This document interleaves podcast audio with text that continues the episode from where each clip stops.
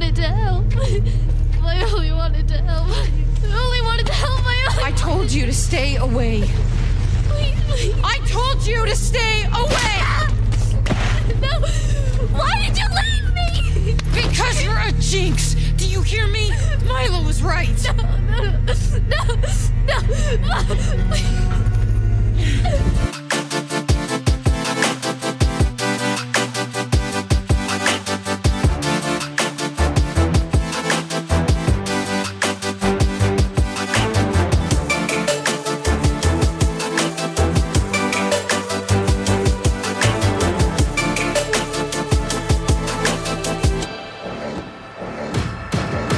Back to the I Am Nerd podcast, guys. I'm your host, Freyway, and I'm here with my co host, Kenny. And today, for episode Hell 38, we are going to be talking about the new hit for Netflix, uh, Arcane, which is a show based on League of Legends, a game that I have personally never played. I've seen some gameplay for it. It's been out for like a decade or more, and I know it's extremely popular. Even still, it's one of the biggest, One of the biggest games games of all time. yes, has some of the biggest prize pooling of all time as well. And I feel like it's one of the games that kind of pioneered big prizing for esports. You know what I mean? Yeah, I mean, as far as I can remember, I'm sure there might have been some other ones, but League of Legends and like their world tour and the way they treat their competitors and all that crap, um, they've had really successful competitive success, and the company being involved in the the competitive success of the the series, or I guess it's not even a, the game itself is still the same game since like 2011 or whenever it came out. Yeah, it's crazy. And it's by Riot, right? yeah, I'm pretty sure. Yeah, I think it's called Riot. But it's crazy that even a decade later, they're still just one of the biggest games in general. And also, their pricing structure is so insane. I mean, I know about the pricing structure because I always used to compare pretty much every other competitive game to Yu Gi Oh!, which has some of the worst pricing structure imaginable. And then Yeah. I would hear, hear shit about like League of Legends getting a million dollars, you know, for prizing. And it's crazy to think that some kid out there has won maybe half a million dollars for first place, or some team has won half a million dollars for first place in a tournament, um, which is something that they probably love doing, like playing the game. What's crazy to think about is all these games or whatever aren't created equal in terms of how much love they get from their creators. Yeah. Uh, but if you think about it, right, like you won, you won a YCS, you won YCS Atlanta, and you've done very well in multiple other tournaments. Yep. Um, there is a person who is literally just you, like in terms of potential top skill level, that is basically Frazier, but did that in League of Legends and made a million dollars. Yes. You know what I mean? Like ju- just because you happen to love Yu-Gi-Oh and not League of Legends. Yeah. I always say, like, if I Um, loved poker, right, like that also would have been a much yeah. bigger payout if I had been as successful as I was in Yu Gi Oh! in a different thing like that. Like even Magic, I think Magic pays pretty well too. Like some of the world tours, they could get prizing in the hundreds of thousands of dollars. So if you win something like that, that'll be fucking nuts. Yeah, and if you win a Pokemon card game tournament, I don't know, you get like a pack of cards or something. I. Think they get scholarships or some shit like that. They do. They do have like a lot of tournaments that are meant for because they have different leagues. They have like junior league, trainer league, master league, Yeah. and yeah, I do. I do think they give out scholarships and crap. Yeah. So, okay, as for this show Arcane though, when it comes to League of Legends, I love the fact that this this show was made in a way where you do not need to know the lore of any of the characters. You don't really need to know anything about them. In fact, I don't know any of the characters except Jinx. And the only reason I even know Jinx is because of Amanda Lapalm, who's a really big figurehead in the Yu-Gi-Oh community. She's an amazing artist. She does like Oracle work. She now creates uh, high quality deck boxes, high quality play mats. Uh, she's developing some kind of duelist backpack, uh, a messenger bag. She has a lot going on. She's basically a content creator, but also an actual like physical merchandise creator now too. And it's really cool to see her in that space. And she cosplayed as Jinx 10 years ago. And it was so good that people thought that she was lip syncing in the video. It's a video on YouTube if you look it up. Um, Amanda Lapalm, Jinx cosplay. It'll probably come right up. It has millions of views now, and a, a lot of the comments are people literally going back and forth saying, you know, she lip synced this or whatever. And then she actually wrote a post a couple weeks ago saying like that wasn't lip sync. That's actually me after doing hundreds of takes and just trying to Mhm. get the voice right. Uh, but it's it's that good that people think that. So Yes, sir. that's the only character that I know. And from what I saw in that that one minute clip or however long it was of Amanda, is that Jinx is clearly uh psychopathic. Jinx is, is very off. That's what I get from the character. She's very zany, kind of like a a character from something that you see like in the Tom and Jerry era, like the Bugs Bunny era. Like she looked like she would fit right in in that cartoony. I don't really care about my surroundings and maniacal way. Also, very Harley Quinn esque. Yeah, she's she's a wild girl. She's crazy. Yeah, it almost seems like she can't get hurt. Like she has the toon power, the toon force behind her. Even when She's I got was red eye. yeah, she's she got, got, red eye. that fucking red eye.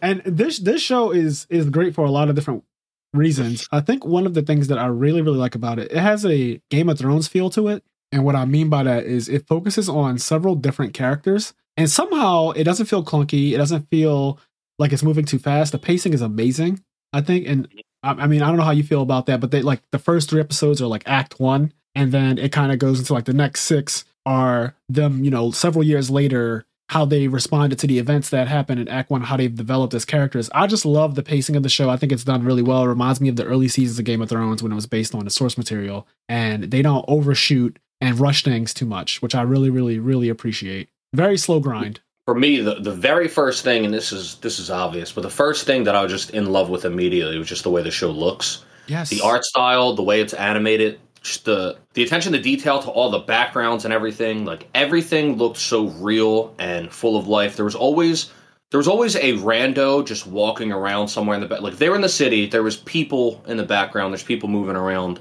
Yeah. There was always stuff happening, and It's like paintings come to life. It literally looks It- like someone's art come like coming to life in painting form. It's it's beautiful. It's a very beautiful show. Yes, it looks so good. And then you know, all of the things are animated well. Like it's not just really well animated fight scenes, which the fight scenes are really well animated. Also, just every little thing when they're going and they're doing the parkour and they're running across the rooftops Yep. and jumping through the buildings, like everything looks really nice for all the little things they do and the little minute details of how they move around and how they interact with things is um really cleanly and well done. And it's very So- atmospheric too. Oh yeah. Like I also a like feel of Piltover. Um, it's very the, the way it looks, like that whole environment. A lot of the things are gilded. They have that gold going through Yeah. them. I love the whole gilded everything, like the guns, the weaponry, all the enforcers' equipment is gilded.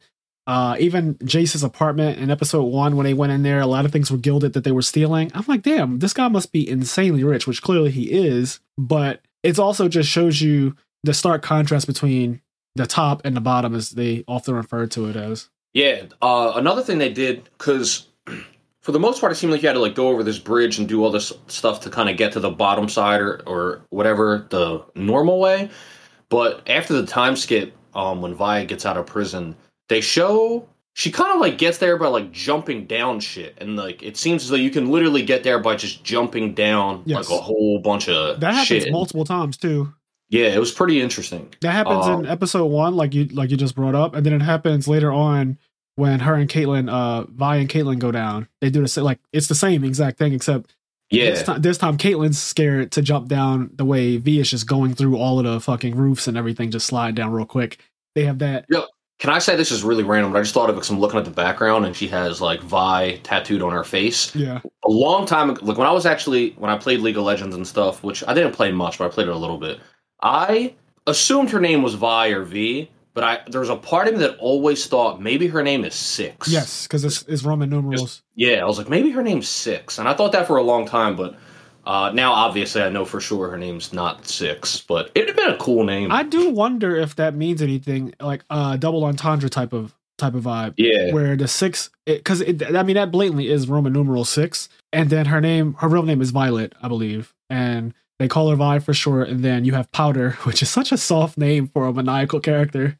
I can't get over that. Every time they call Jinx Powder, like when I, when you're first watching it, episode one, I knew it. Obviously, I knew immediately that Powder was going to be Jinx. Like I think everyone Yep. who watched it probably knew that if you know if you knew who Jinx was prior. Uh, and like I said, that's the only character I knew. So I'm staring at this little girl who's super innocent, has all these gadgets that don't work and stuff. And I'm thinking to myself, okay, at some point, something's going to happen to make this girl lose it. Like something is going Mhm. to happen to make this girl lose it, but I couldn't quite figure out where it was going. I mean, in the first scene, they lose their parents, right? Like yeah, they see their parents being killed. Vander's there. Vander kind of adopts them. They're in the slums, so their life I is love immediately Vander. ruined. Yo, Vander is Oh, sick. He's so good, man. I you know what's sad? Because I'm so used to being uh, hurt by characters like him, I knew he was going to die Same, Like- same. because he was he turned over a new leaf. He doesn't want to be the the brute anymore. He even said, "I hope I never have to put those on again." He has his gauntlets. I'm over here doing fist movements on camera, but he has his gauntlets and he could fuck shit up with those. But he he wanted to never have to use them again, and he's basically like a pacifist now between Piltover and the bottom, uh, the slums or the lanes, the, all the different names that they call it. He he acts now as basically the lord of the bottom. He's the lord of you know that the Midgar area. It's very Final Fantasy VII Midgar vibe, and then you have you know above Midgar is like the regular world that's not all nasty and fucked over. and he he's been keeping things safe, keep keeping things safe and more like it's still a, a crime town, but Yes, he's been keeping things more in order and uh, less so. Even though it's a place rife with crime, I feel like it's a place where you could walk around knowing Vander's around, where you don't have to be super worried about losing your life yes, because you know that like Vander kind of runs this place and he kind of keeps things in order. But we see and we see how drastically that changes after his death. Yeah, Um, I really I, I love so many things about him as a character. So, like you said, he does keep in check the relationship between Piltover and the bottom. Uh, there's the one scene really really early on in the bar. It's one of the coolest Yep. scenes. The Yep, yep. one the one guy, he's a scrawny little scientist looking kind of dude, and he's pretty much in a rough negotiation with somebody who they agreed on a price. And now the guy and the girl who are very they're much bigger than him. They're much more intimidating. They have weapons and all types of shit and they're offering him a much smaller price for what they already agreed upon. Yeah, and they were like they were like negotiations change. Yeah, just on some bully type shit. They were just on Mhm. some straight up. We're going to just. At one point, I think that the girl she puts a knife or a gun in front of him and says, "You know, pick pick which which one you want." And that's when Vander shows up. And I didn't know what it like. I didn't know where it was. I knew where it was going, but I didn't know exactly where.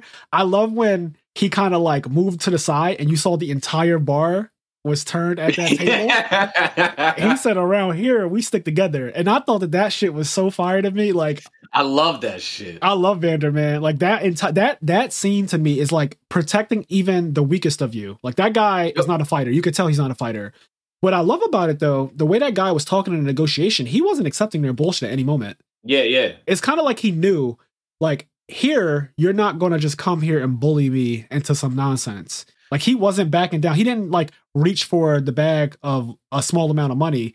He kind of just like was about to say something and then vander jumped in and interjected He was like this "Hey." isn't what we agreed to. Yeah. Like, we didn't agree to this. he was like no no no no no i did not agree to this like that's not how this works and then vander moved aside you saw the whole bar i said yeah they don't want those problems And they were talking shit too. They were like, "This doesn't concern you," and he was just, just sat down. He was like, "Oh, you know," and he just sits down. I don't remember exactly what he said, but they're talking shit. And yeah, like you said, they saw the whole fucking bar. And to be fair, to be fair, they didn't need the whole. Vander could have could have housed both of them. Right? yeah you could But- yeah, well knowing we know now 100% they stood no fucking chance but they the whole bar was like, "No, we're family." Like you don't, and it's cool because you know, like that's definitely one of those like rough house bars where Yo. you probably get in a few bar fights and all this other shit. But it's one of those things where if somebody comes in and messes with that guy, like now that guy's your brother, and you're Yes. like, "Whoa, hold up!" That's how I it can is. punch him in his face. it's kind of like you but gotta chill out. Exactly. So we have the same relationship in the Yu-Gi-Oh community, especially when I was growing up in a Yu-Gi-Oh community. I, I'm I'm a very small guy. I am five six in real life, so I'm pretty small. But a lot of my friends are way bigger than me. And if anytime we would ever get into some situation where like somebody might be trying to like hard press me or bully me in any kind of way, the entire locals would just like rise up on that situation. So it, that scene made me happy because I was like, damn, that's that's real life. Like when you have friends like that, that's really how it goes. I've been in situations literally like that where somebody tries to press me and then my friends literally step up and be like, what the fuck are you doing? hmm And I don't even have to say I don't have to say or do anything at that point. It's like, all right, well, this is now now you got to deal with them. Now you gotta deal with them. And oftentimes the people don't even realize that someone is like with you or has your back like that. And that's what made it great too. yeah, They clearly didn't know that that guy is as small and scrawny as he might have looked had the strength of a fucking a jungle behind him. Yeah, that reminds me of uh there's this is really long time ago, but I remember I was probably seventh or eighth grade. We're in the locker room Mm. and uh I had like beef. I kind of like just went to this new school, but there was one kid there that I was already previously like good friends with. Yeah.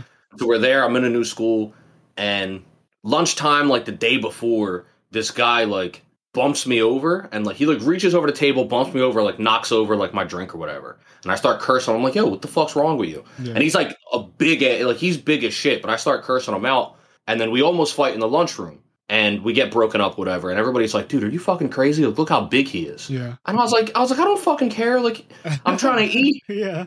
And so anyway, uh, the next day, like in the locker room, we're there, and I'm new kid, so most people look at me as if like he has nobody to have his back. They don't realize that like I'm already really good friends with this one other guy. His name was Kwame. He was one of my best friends for like my whole life.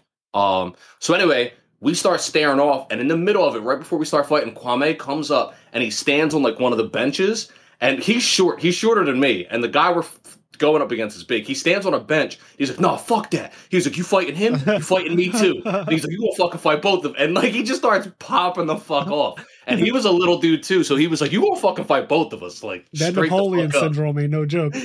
Yeah, so it just I love moments like that when it's like, nah, like you have people that really have your back no matter what is happening. Yeah. No, people Vander is like, really thorough as fuck. And he's he has that that typical uh the Ned Stark vibe, and that might have been his downfall Yeah. in some in some way, right? He's a little too nice now in his older age, because clearly when he was young, he was known to be a beast. Same thing with Ned Stark. So I compare him to the character a lot.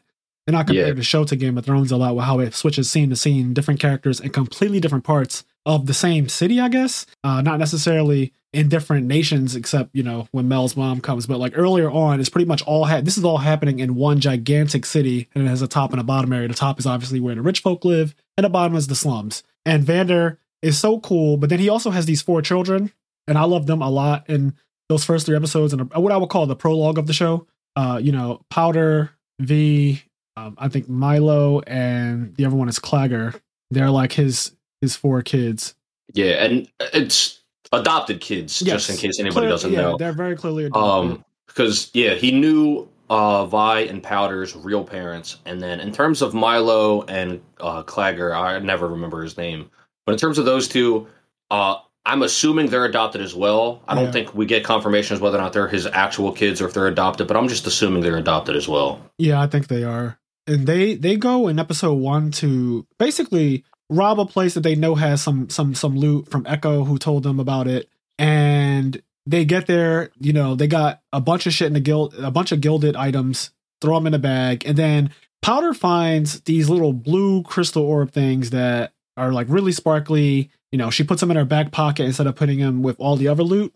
And as they're escaping, because the guy comes home, they put a like a chair under the door. As they're escaping, they start running out, and one of those little blue orb things like bounces on the ground, and mm-hmm. literally it hitting up against the wall created a fucking explosion that like destroyed a big chunk of the building and caused the whole scene. They get away, and then when they get away, they run into an alleyway where now you get the get now you get the vibe of where they come from. As soon as they get to the slums, to the lanes, they're met with immediate someone trying to press them and Yep. take their shit. Like, oh, we'll let you pass if you give us the loot. And then they fight for it. And it is one of the grittiest, grimiest, nastiest, dirtiest knockdown drag out fights I've ever seen. Like it is a They are slugfest. rumbling. They are legit rumbling though. Like it's a it's a street fight. It is a very hardcore street fight. I love it. it is. They are bleeding. Noses are fucked Oh, up. Like and you get to see that V is very clearly a tomboy. If you didn't know already from her, just like the way she navigates on the roofs and stuff, jumping back and forth. But also when she's fighting, like she gets punched in the face by guys, and she's just like right back in there, spitting out blood.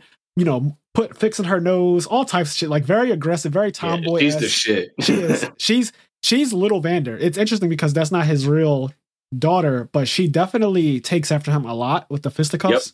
And I Yep, mean that's yep. that's done on purpose by the writers. I love that she's very inspired by him. And later on when she gets the equipment, which we'll talk about.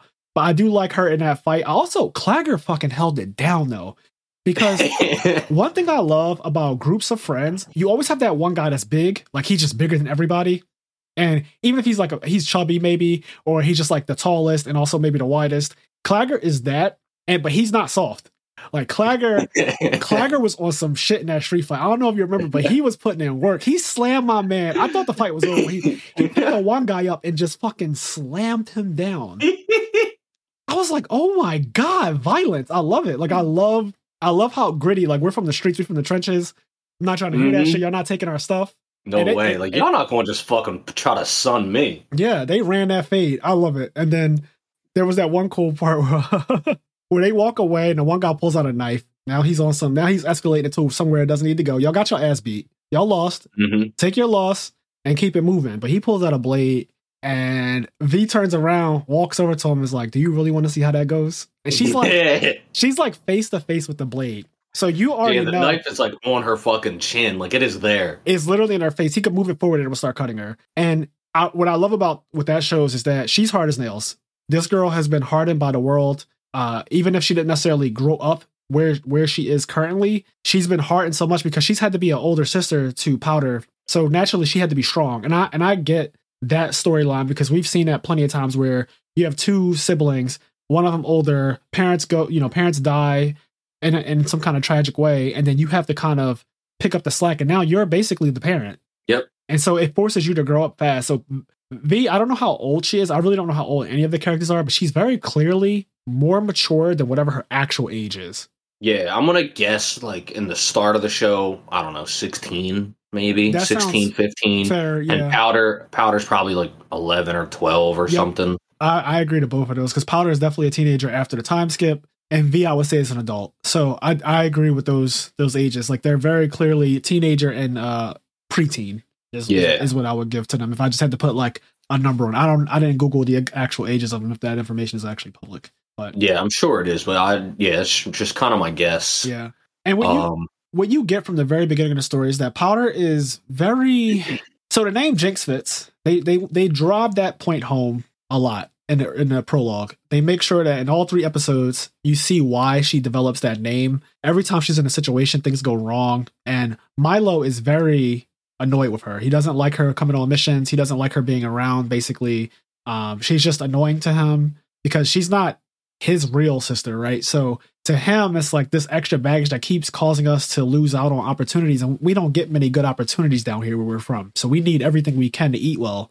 yep. And here comes Powder fucking shit up again. And you see that when they run away from those guys, Powder gets chased by a guy and she throws the loot into the fucking ocean. And which I thought, at first I was like, oh, maybe they like somebody will die for, it, but that shit was just gone. It shit was just gone. I kind was of I was just like, damn. Like it really was just straight up going. I, I was definitely thought somebody's going to go for it A hundred percent. You couldn't tell me that somebody wasn't going to go get that loot. But yeah, it, it was going. I um I thought it was cool because yeah, Mylo was bitching about that a lot. But then you know there was the part where Vi was was talking to him and she was like, she was talking because he was complaining about powder and she was like, yeah, you know what about fucking? Oh hey, we just got a good haul or whatever. Because uh, when they came down, when they started to get in that little alley fight, like Mylo said something when they asked. He said something about getting a good haul or like Yeah. we got a good haul, and Vi was like, why the fuck would you tell them that? Like, and so he kind of like you know. She big sister. She big sisters them all. Yeah, she basically like- was saying like you're a fuck up too in your own way. You know what I mean? Like you're not perfect Yeah. either. And he didn't do that well in that in that fight. By just by the way, Yeah, yeah. Mylo got pretty fucked up if I recall. Like the one guy was on top of him beating beating his face in at one point. I'm like, damn. Like so. on a real, this is a super side note, but uh, on I wonder if her name actually is Powder. I know everybody calls her Powder, and her name probably is just Powder. But something I, I thought of was um, how Vi always calls uh, Catherine Cupcake, like as you see in like part two. Yeah. She always calls her Cupcake. So I, it made me think. I wonder if Powder's not her name. Vi just calls her Powder, and like it kind of stuck, and everybody called her Powder because it's kind of like a cutesy name. it is because she calls Caitlyn Cupcake just because she's sweet. Yeah, So that's So- a good point. that's just something I thought of. Yeah. Uh, so continuing on from that, uh, Vander finds out about what happens, obviously, and he's really upset because he knows what this means. Now you have the enforcers coming down from Piltover, and they're coming down to basically figure out what happened. They heard about four kids. They're on the right. They want their pound of flesh. They Like, do. they be, it, it makes it very clear that they want to pound the flesh. and they say that literally. Vander says, "I know that you guys need your pound of flesh," but there's this one enforcer who's really cool for the most part. She basically uh, is has a relationship with Vander where her and him work together to kind of keep the peace. So they, they have like this nice relationship. You might even say that she's a little bit crooked because of this, because the way she kind of like uh, she sends the one enforcer out, but so she Yeah, so he yeah. doesn't so he doesn't hear the conversation because he clearly doesn't even know that this relationship exists between Vander and her. Like he doesn't. You could tell. I think his name is Marcus, and he ends up becoming the sheriff after she dies. But he doesn't know what's really going on, and so she has this nice relationship with Vander. And you know, she's with it. She's with keeping the peace. She understands Yeah. that like I know that this should happen. Look, they blew up a building. He said, "Were there casualties?" She said, "Of course there were casualties. Like if if you saw the mess that they made, people died hmm. for sure." Which it was interesting because they didn't actually show death when the building exploded, right? But it's Yeah. got it's kind of assumed, and then she confirms that like yeah, people definitely died from that the building exploded. There was debris falling. Like there was Yeah. people right under where that building was. Yes, it's very Another thing to note when you said like she's like that's true in terms of what the laws are for like where she works. Like she would be considered crooked because she's Yeah. like dealing. She's doing deals with these people, Yes. but. In, in terms of morality, I'd argue that you know obviously she's on the straight and narrow. yeah, I right? like it's one of those things where where the laws don't necessarily align with morality, and Yep. she's crooked for the laws in order to be straight for morality, which I think is cool. Yeah, I, it makes her a likable character. I definitely liked her because of that relationship she has with Vander. I mean, she's cool with Vander. She's cool with me. Word, fucking word. Yeah, and so they were trying to work out a deal, but she said, "Listen, at the end of the day, like something's going to have to give with this situation. Somebody's going to have to come forward. We're going to have to take somebody in." And it, it, it comes down to, long story short, he forks himself over as the pound of flesh. You know, he offers to be handcuffed and everything, but uh, the the kids don't want that to happen, especially V. Like she's Vi. She she really doesn't want that to happen. She sees it. He like locks her in a basement at one point, and she sees the conversation going down and him basically giving himself up for for her, literally for her. And uh that's like the beginning of where shit starts to go left. The rest of it is essentially developing the character Jayce, who's another protagonist. So I would say that this show focuses around three people as like the main three people. Is obviously Powder slash Jinx, Vi, and Jayce. Those are like the three protagonists. I would say Yeah, they're the in a way the uh Daenerys, the Jon Snow, and uh, the Tyrion. They're like those three. It's like these are the three characters that are from the beginning to the end. They survive the entire show, and their relationships between themselves is clearly what the show focuses on the most. So when you watch episode one, you see everything from the perspective of you know the children and the bottom. But then episode two, and this is something that my favorite, one of my favorite animes does is uh Death Parade episode one shows you the perspective of something. You watch the episode, you see the perspective of something, and then episode two shows you the same exact sequence of events, but from a completely different perspective. yep, So when Yep. episode two starts, it starts from the part where the apartment started to uh Jayce, the guy who actually owned the apartment they robbed, he comes home and it goes from the part where uh Vi puts the chair under the door and then the fucking blue little rock thing explodes and he gets caught in that explosion. He doesn't die, but he's also with Caitlyn, who's super young too, and they're like clearly very close. And he gets hit by it, and then they find out like what was taken, and then his it's this whole thing about the technology that he was developing is dangerous. And you got one of my favorite characters, uh, Heimerdinger. I I love love, that little I little love him. furball. He's so cute. I, He's want, the shit. I need to pop him immediately. I want one so bad. He's so adorable. Like I would love to have one in reality, like a, a little whatever the fucking species he is. I want one. Yeah, he's the he's he's the best. He's very wise. Something that he's very wise. He has a lot of knowledge to sort of bestow on people. Yes. And He's lived for 300 years. yeah, he's old as shit. He's lived for 300 years. and something that happens that's um that can be frustrating while you're watching it is as the show goes on, these people that are younger that have a much shorter scope of time and the world um they're- argue with him and they they you know say things. And he's just like i've seen what this stuff does. Like i don't think people understand. And you know by the end of the series like that like magic starts to get a little out of hand and it causes you know quite a lot of problems where if they didn't try to develop these things and develop these weapons like there becomes that thing there's a part where they develop tools so to speak to make it easier to like mine and do other things Yeah, but they're weapons. And then he's- yeah, and he's like, these are weapons. Like you could like these are going to be used to kill people. And Yes. they're like, no, no, no, they're they're for helping people. He's like, no, they're not. yeah. Like, they need a couple more years in the oven. Someone even says uh, when a weapon is created, it will be used. Yeah, There's a I think line- it's Mel's mom. Mel Yes, is um, somebody says that- that. she's absurdly beautiful. Oh she has like this really cool eyeliner, and it's like gold. It has like the gold stripe, and like the way her hair is done. Mel is so she, yo, she is beautiful. beautiful. If, so when they eventually, I hope that we're alive for it. When they eventually do a live action version of this show, because that's going to happen, and I think I think I think this show can handle it because it's it's grounded. It's very grounded.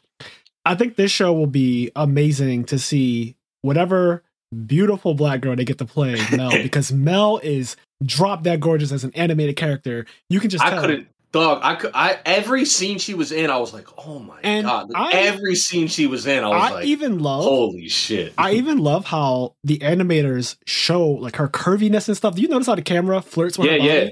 Like as she's Yep. walking away, or it kind of pans from the bottom up. It shows her curves. It shows like all. Her, it's beautiful. Like she's she's very beautiful. the The art style is very beautiful, and then the, the cinematography of the show is also done so immaculate.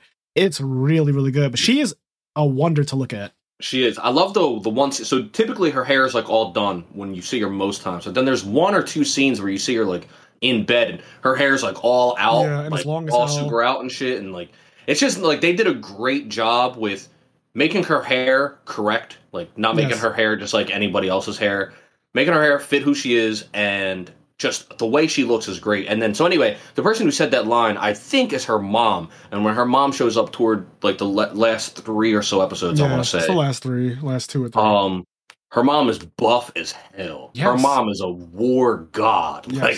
Like, she's a but I think she's too, the one that says that. She is a man eater, yo.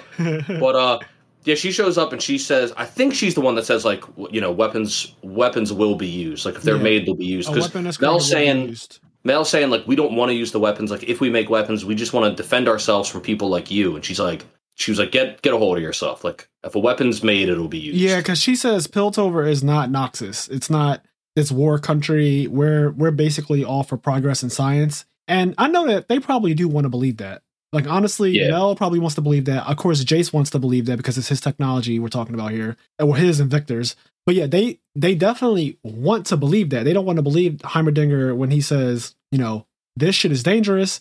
It's going to lead to some catastrophic events. Uh, and you start to see slowly, like you said, these things start to unfold over time.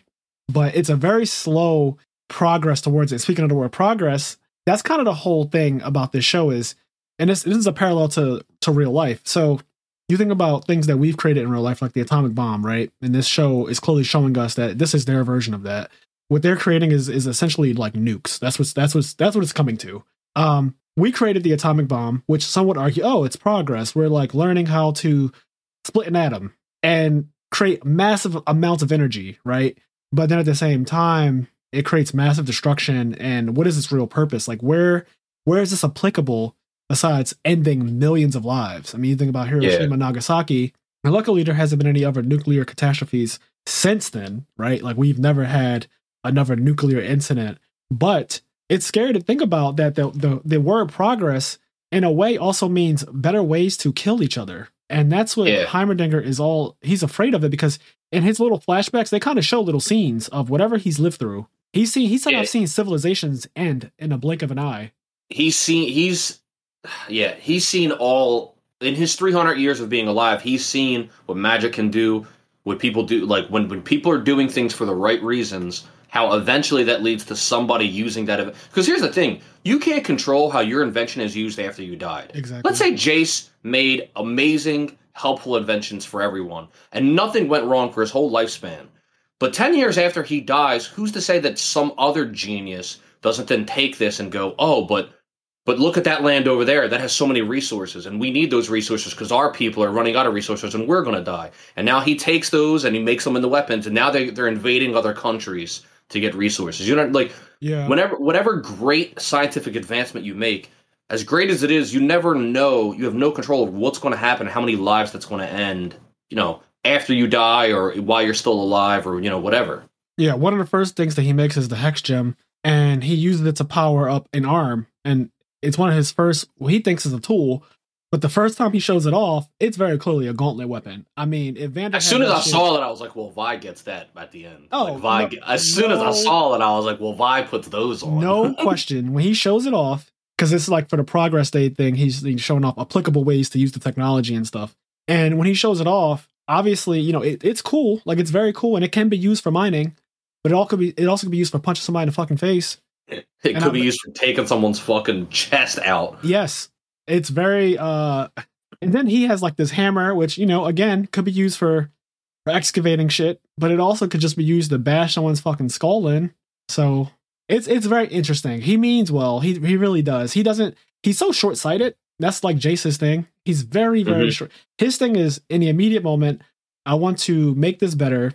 and I'm not really too concerned about how it could turn out in a bad way. I can only see the positive. So he, when he talks about the hex gates and how now trade routes are all open and shit between countries, they can like move products between each other fast as hell. And they even show off the hex gate really early on, how literally ships are just teleporting out of the fucking gate. Yep. And and how some of the councilmen who are like very clearly corrupted, they have all types of little things going on between countries and they even make one comment about how if you shut down the hex gates, how are we going to go back to the age where wine won't arrive for months? Like, how am I going to tell my my customers that the wine that Yep. we usually send them won't get there for for a month's time? Like, that's that's that's un, that's unacceptable now. Yeah, because he wants to shut them down uh, you know, because there's a lot of shit going on and things are going bad. And all the other councilmen, like, they have some arguments here and there. There's even that scene where Mel and Jayce are there talking, and Mel explains to him, like, all the corrupt things each councilman has Oh, going yeah. on. I like that part. and how yeah and he, she was like well you have a target on your back It like going like doing this one thing puts all of these people against you yeah, because he So tried you- to you shut have shit to- down.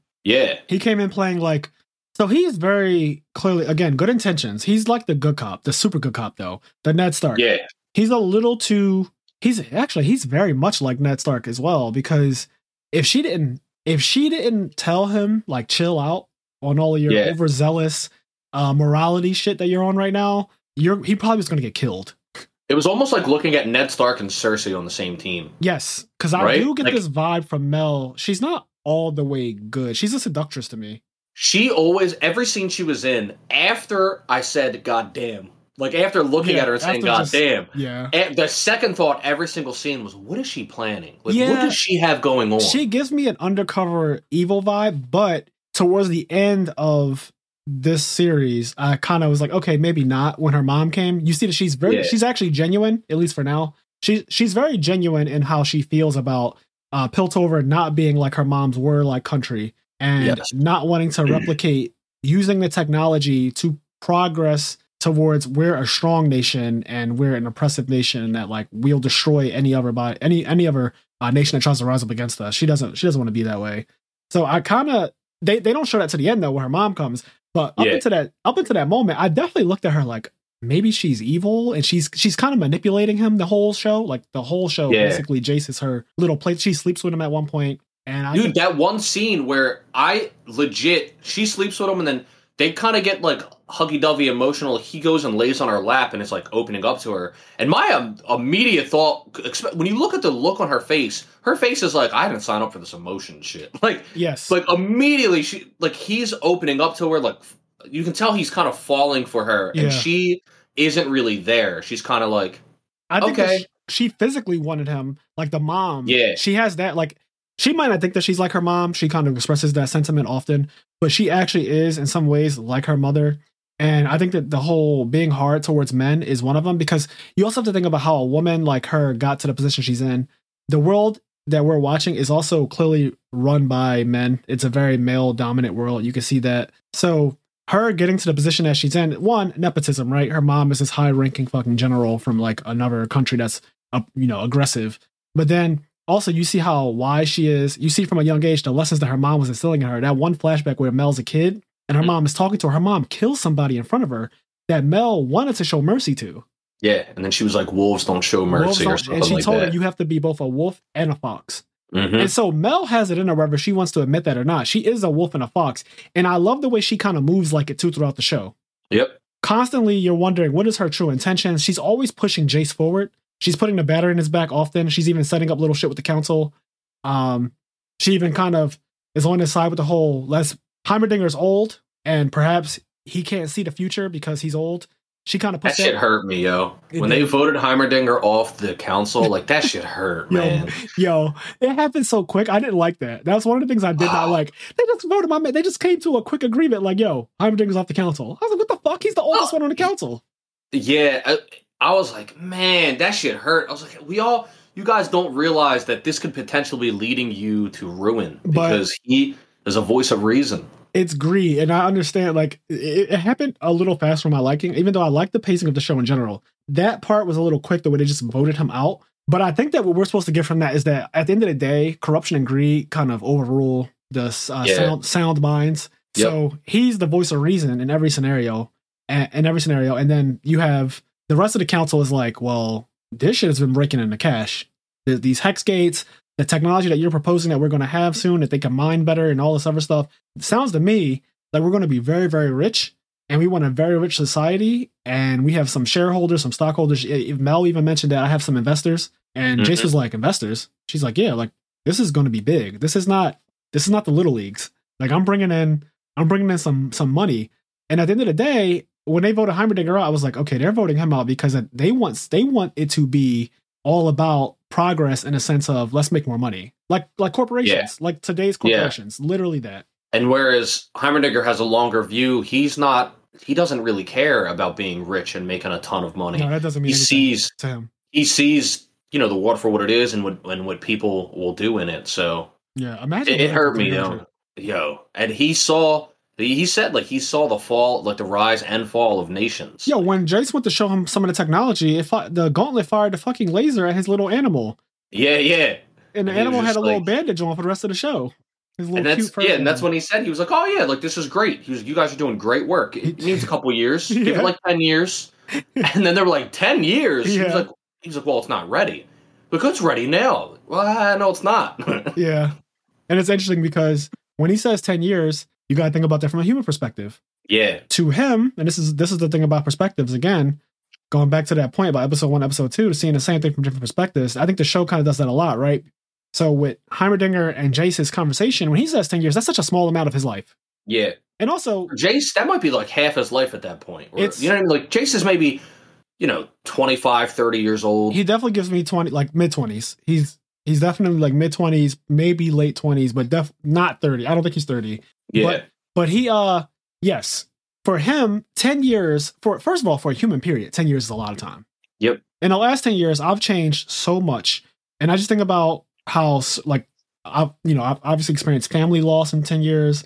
A lot of things have happened. And 10 years is so long for humans. But for him, 10 out of 300 is so much smaller. It's so insignificant. yeah. so- and he's got years to spare. Like it doesn't look like he's dying anytime That's soon. what I was going to say. This little motherfucker looks like he's not on his way out. Yeah, like he's got years to spare. it doesn't look like Heimerdinger's on his way out at all to me. So when he says that, and it's just so matter of fact, like, yeah, give it another decade. It's like another fucking decade.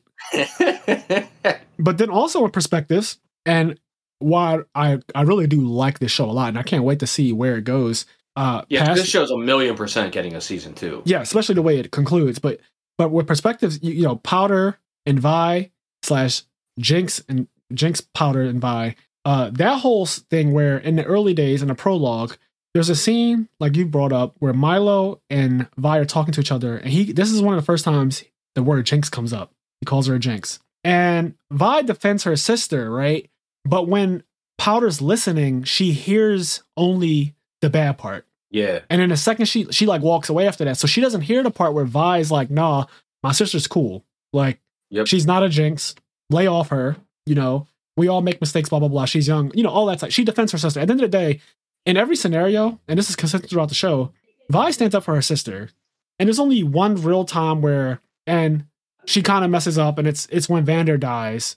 And I get it because before that, they've shown you she's kind of like fed up a bit you know, she's defended her, defended her, defended her, and we it's only three episodes in at that point, and it's it's come to a boiling point. Now a lot of people have died because of what Powder has done. She was told to stay back, and she didn't. So I guess before we get into that, we should probably talk about Silco because he's a big part of the show. He's the villain of the show, Mhm. and as an antagonist, he's actually a really cool antagonist. The backstory with him is that him and Vander used to be like brothers, like the two leaders of the the the the lanes, the, yeah. the slums they also area. they helped lead like the uprising against the the upside, top side. Yep. And it doesn't go well, right? But uh Silco can't let it go. He wants to continue fighting, and Vander knocks him out. And that's how he ends up, and he like puts him under the water. And that's how he ends up with that shit on his face. Is like one side of his face is messed up. The left side has a, a really fucked up eye, and then it's like scarring, like severe scarring. And his skin color is also he looks like he's undead. When I Yeah, he does look fucked up. when I first saw him, because of how the stark contrast between his skin and everyone else's, I was like, is this guy a fucking zombie that's just like alive still? But but no, he's he's he's alive and well, and he is essentially the biggest trafficker of the highly popular drug Shimmer. It's like some purple substance comes from this plant. It looked like when they showed it in one scene. Uh, but it's this substance that essentially boosts what anything can do. It's not. I thought it was just humans, but it can it can be used on animals and it can be used in weaponry. So Shimmer has a lot of applications. It's kind of like an opposing force of the technology that Jayce is developing. Yeah. And I guess that they were kind of drawing that parallel because there's a fight between uh Sevika, which is Silco's like second in command, and Vi. They have a fight. And Vi is using technology from the Hex Core, and Sevika is using technology from the Shimmer, and like her arm is all she puts the Shimmer tubes inside of it, and then it like powers it up and stuff. So you Yeah. see, and it also injects into her somewhere in there too, because you can see like her veins start to go purple and shit. And so the first time we get to see Shimmer use it was used on a rat that a cat was about to eat, and the rat got so buff that it killed the cat really, really quickly. Hmm. And then it gets used on a human shortly after that. The same human that Vi was fighting in the alleyway, who pulled a knife on her, uh, she beats his ass, and then he's essentially used later on by Silco to test Shimmer out on a human. So this is early days. This is like before they really start understanding how it affects humans. So he's one of the first human trials, and it turns him into essentially a monster. It makes he him becomes an ogre. He gets real big. His like muscles burst out, and it looks. It's almost like body horror in a way. Like the way he like buffs out and gets real big. It's like Doctor Jekyll, Mister Hyde kind of It shit. is body horror. Yeah, I like that. I like that terminology because one side of his body is is asymmetrical. It's giga- Yeah. one gigantic arm and a big shoulder. The other arm is not nearly as big. One leg might be bigger than the other. His his neck is huge and pulsating. You can see all his veins, and he doesn't look well. He can't really speak either. Um, but he's very able to. He's he's clearly very able to follow order still, and he goes to where Vander is negotiating with the enforcers. So Vander's turning himself in. Benzo and Ekko are kind of watching this happen unfold. And Benzo comes out of the bar and he's like, you know, the enforcers are they're on their nonsense, right? They're clearly on their bullshit. Vander sent the message up to his friend, and before they can even get there to like kind of like ease everything, ease the tension, the fucking guy who's been pumped with Shimmer comes out and he just immediately starts killing the enforcers. Then Benzo hops in front of like Vander and he kills him immediately too. Ben, Benzo gets off hmm and Vi is pretty much like watching this unfold and screaming like holy Yeah. shit. Through like this little window in, in the basement. She's like locked in a basement. She's looking at it through the, one of those tiny little basement windows, and you can see the blood just like. Glad I didn't like, think Benzo died, but he he died. Like that was he got tackled and killed off screen. They show you the the really cool enforcer lady. I don't remember her name, but the the lady that was friends with Vander. Like, I think she gets straight beheaded, and you see her head on the ground. Yeah. Yeah. So the guy that got turned into like a fucking ogre, his name is his name was Deckard, I believe. And then uh what's the name of I'm trying to find the name of the um the lady who Sheriff? his friend. Yeah, the sheriff. I forget her name. Let me see if I can find it here. Grayson. Her name is Grayson, I think. Okay. So Grayson, her and Van and Vander have this this nice relationship, but before she could even intervene, really, uh, Deckard is just slaughtering everyone, and it just shows you the power difference. Vander does put in some work, but quickly gets put down by Deckard in his amp state, and he gets taken away, you know, captured. And at this point now, Vi is like, okay, we have to rescue Vander. He- It's also bad because you now like at this you see a little bit of it, but Marcus, the guy that eventually becomes the sheriff, he this is all set up because he's working with Silco. And Yes. there's even a part where he's like, "This wasn't the plan. This wasn't how it was supposed to happen." Yeah. And Silco's just like, "Whatever." Yeah, Silco is Silco is as grimy as they come. He's the typical character that will betray you in a heartbeat for his own ambitions. He always puts uh the overall mission, which is to bring Zaun to like its own nation, its own independent nation. He will put that above essentially anything. That's like his that's his uh motive no matter what. So Yeah. when you're seeing him act and you know using Shimmer despite not knowing how it'll really affect people, but also not really fucking caring about how it'll affect people either. Also willing to fuck over his old time friend Vander and exact revenge on him. Uh, he has this this grudge that he's been holding for a long time, and even though they coexist, uh, he will do anything sneakily to to beat Vander. He even makes a a comment to someone about how you know when you want power, it's not about being the most intelligent or the strongest or anything. It's just about having like this undying will to do whatever it takes to obtain it. Like when you want power, you do whatever it takes. So that's he's very consistent with that. And so he takes Vander, he like puts him in a chair, and we all know where this was going. There's like Shimmer all around. I was like, oh, he's gonna inject Vander with Shimmer and turn him into his own personal pet. That's where I thought it was going anyway. And then the kids come, they cause a whole scene. Uh, Vi gets into a fight, and then Deckard starts running through and killing people and pushing them off the edges, and a fire breaks out. All this other chaos. Vander is Vander and Mylo are in the room together, and Mylo's like uh, unlocking all of the the braces that are on Vander's body, getting him free. And then at some point, shit just goes south. Like it just it just all goes south. Vander gets into a fight, starts to lose. He gets his ass beat. He gets tossed to the side, and they also show Powder, who thinks that she is about to help because she also like is aware of what's going on. She thinks she's about to help, so she grabs all those crystals and she remembers how they exploded in episode one. And she she goes and says, "I need this one to work." And she puts one of the this fucking cla- you know the clapping monkey, the clapping monkey Yeah, toy. and it has like the um the symbols. I think they're called. Yeah, it has the little that's what that's called. and like it's a wind up toy. So Yeah. she she sends that in with one of the blue crystals and it keeps clapping it. And every time it claps Oh it, my god! it sends a fucking burst of energy through and it's just creating chaos. I mean, fires, explosions, everything. Everything is going nuts. Uh no one knows what's really happening. And this basically causes people to die. So immediately, like immediately, Mylo and Claggor get off.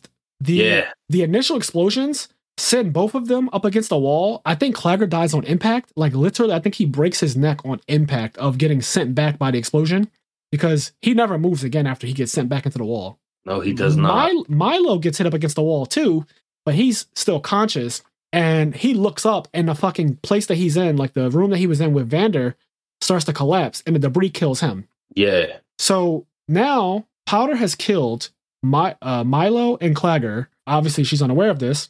And Vander ends up dying too. He goes out, he like takes Shimmer, he uses Shimmer to like beat Deckard and beat the rest of the fucking people around in the area. And then he like he gets a hold of Silco, but he can't bring himself to kill Silco for whatever reason. Maybe he still sees him as like I don't know. They were they were they were really close, really good friends, uh, brothers that held the slums down. So he can't bring himself to kill him for some reason. And he kind of gets pushed over. He dies. Uh, Vi is there. She's completely distraught. And then Powder comes out and she's so happy. She's like laughing and she thinks that she did a good job. And Vi's like, Did you do this? And she's like, Ah. Yeah. She's like, Yeah, I did. I, I helped. And she's like, Why did you do this? And it's one of those moments where I felt bad for everybody involved. I felt bad for Powder because she genuinely, again, this is it, this this whole show is about people having good intentions and those intentions just being, I don't know, they just go so south. yeah. So she's all innocent. She's a kid. She thinks she helped, but she ended up killing everybody. Like literally everybody died except Silco. Yeah, because what's fucked up is that although it wasn't the best situation, they were on their way out. Like they had just made a hole in the wall. Like Yep. they had an escape route. Yep. So like things were still bad, but they were getting control of the situation. They were. And then Powder isn't aware of everything that's happening inside. She just all the shit's happening. She legitimately helps, tries to help, has this explosion go off. She thinks she's saving her family. Dude, that fucking then- monkey kept clapping and oh my god. Every time it clapped, I cringed. I was like, God damn it. It's just killing people. Yeah, it was it was bad, but yeah, like he's I mean, she truly truly believed she helped everybody. Like, and also think about the fact not only does she think she helped everybody, this is like the first time one of her inventions. Oh my gosh, she's so happy because of that.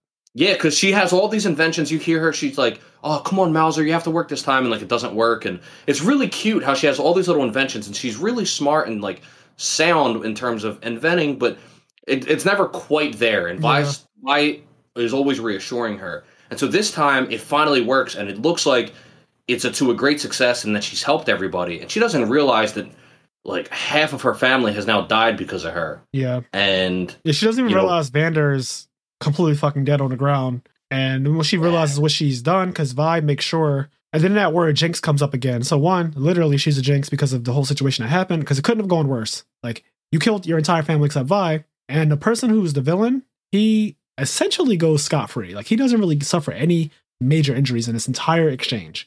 Somehow, Silco just slides through. He's like a little snake. He slithers through every time, and it just really sucks. So at this point, Vi is fed up.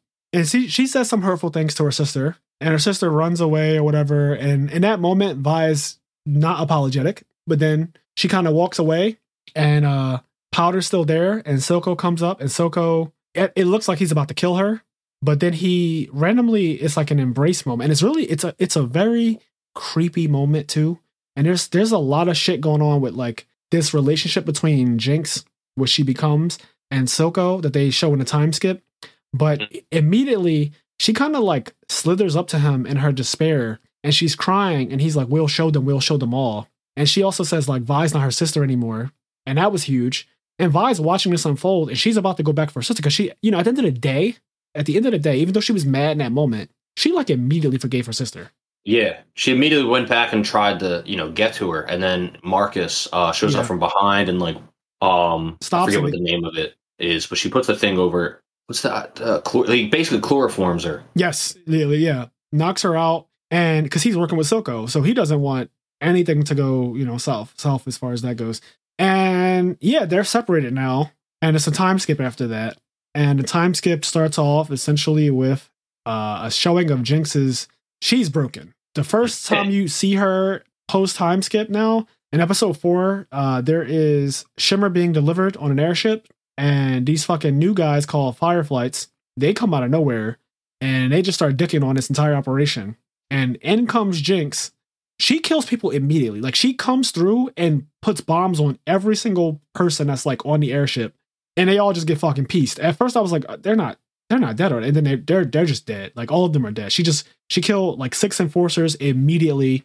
She kills a bunch of the Firelight people as well. She's absolutely nuts. She's acrobatic as hell. Uh, she's also insanely good at hand to hand combat, knife work, gun work, and they showed her. Her- Her design too, just by when they show her come in. Um, I love the art style of the show, as I already said, and I love I love the way Jinx looks in general. She looks so the way she cool. looks in this show is really good. Something I love is like if I re- if I recall after the time skip, the first time you really see her is she walks on the scene and it starts at her boots, and I love how skinny her legs are and how like big her boots are. Like the way Yeah. it looks, her boots look so fucking and cool. her hair is basically touching the ground. Yes, and the way she walks in looks so sick. Like stylistically, ah, I just I love it so much. She's tattooed now. She Yeah. she looks badass. Also, her her voice sounds like Margot Robbie to me. I don't know if anyone else felt that way, but she sounds very much like Margot Robbie. If you don't know who Margot Robbie is, she is the main one of the main characters in The Wolf of Wall Street. She plays his wife after he leaves his original wife. She's also blatantly Harley Quinn. So Yeah. in DC, so like all of the times you see Harley Quinn now, she plays Harley Quinn. She to me, this this voice actor sounds like Margot Robbie, and so I was at one point I thought to myself, is this fucking Margot Robbie playing basically the same character? But but no, it's actually someone else. I think her name is Ellen Thomas or something like that. But yeah, Jinx, the first time you see her, she comes on and she is so fucking broken. Sorry, the name of the uh, voice actor is Ella Purnell. But yeah, Ella Purnell plays does the voice for Jinx. But she comes on the scene. She starts fucking shit up. She's so cool. It, everything she does is effortless. Her bombs can be both used for obviously killing, but they also some of them just explode and they make paint like uh, art, like pop art kind of shit going on with them. It's really cool. And then she has the Gatling gun that she uses, and she starts going nuts on that. At one point, she thought that she saw her sister, and that was a big thing because you see that she still hasn't let go of like her relationship, even though the last time she spoke about Vi, she said she's not my sister anymore. Yep. But clearly, the second she sees a person with red hair, she starts to have like a psychotic break. Yeah, and they they show her her her psychopathy a lot throughout the show. When they show where it looks like Mylo still talking to her and shit, and like he has the X's on his eyes, and Oh you see man, like you see like her visions, and then when you see like her, where he where she's living, where she's staying, and she has like a tea set and a thing that looks like Mylo sitting there, and like a thing that looks like Claggor sitting there. Like it's it's really cr- like you can tell she is way off the deep end. Yes, I so one of my problems that I originally had with the show, but they I, I kind of started to understand it the more I watched it. At first, right? When I see her as Jinx and then I see her as Powder in the prologue, I kept saying to myself, this is way too drastic of a change for a person who was as sweet and soft as Powder to go to Jinx. I could not accept the fact that this character has changed as much. It almost reminded me of Daenerys and how she just like abruptly becomes this other person despite the fact this show does have a time skip, I still was like, I don't know if I believe Powder becoming Jinx. I just I just didn't see it. But then when I started to see the the Mylo doll that she made and the, the little Claggor doll with the goggles and her Mhm. tea set with all her dead family, and then the voices that she hears and when she's like, "Shut up!" like all of that stuff, I realized that she's actually going psychotic.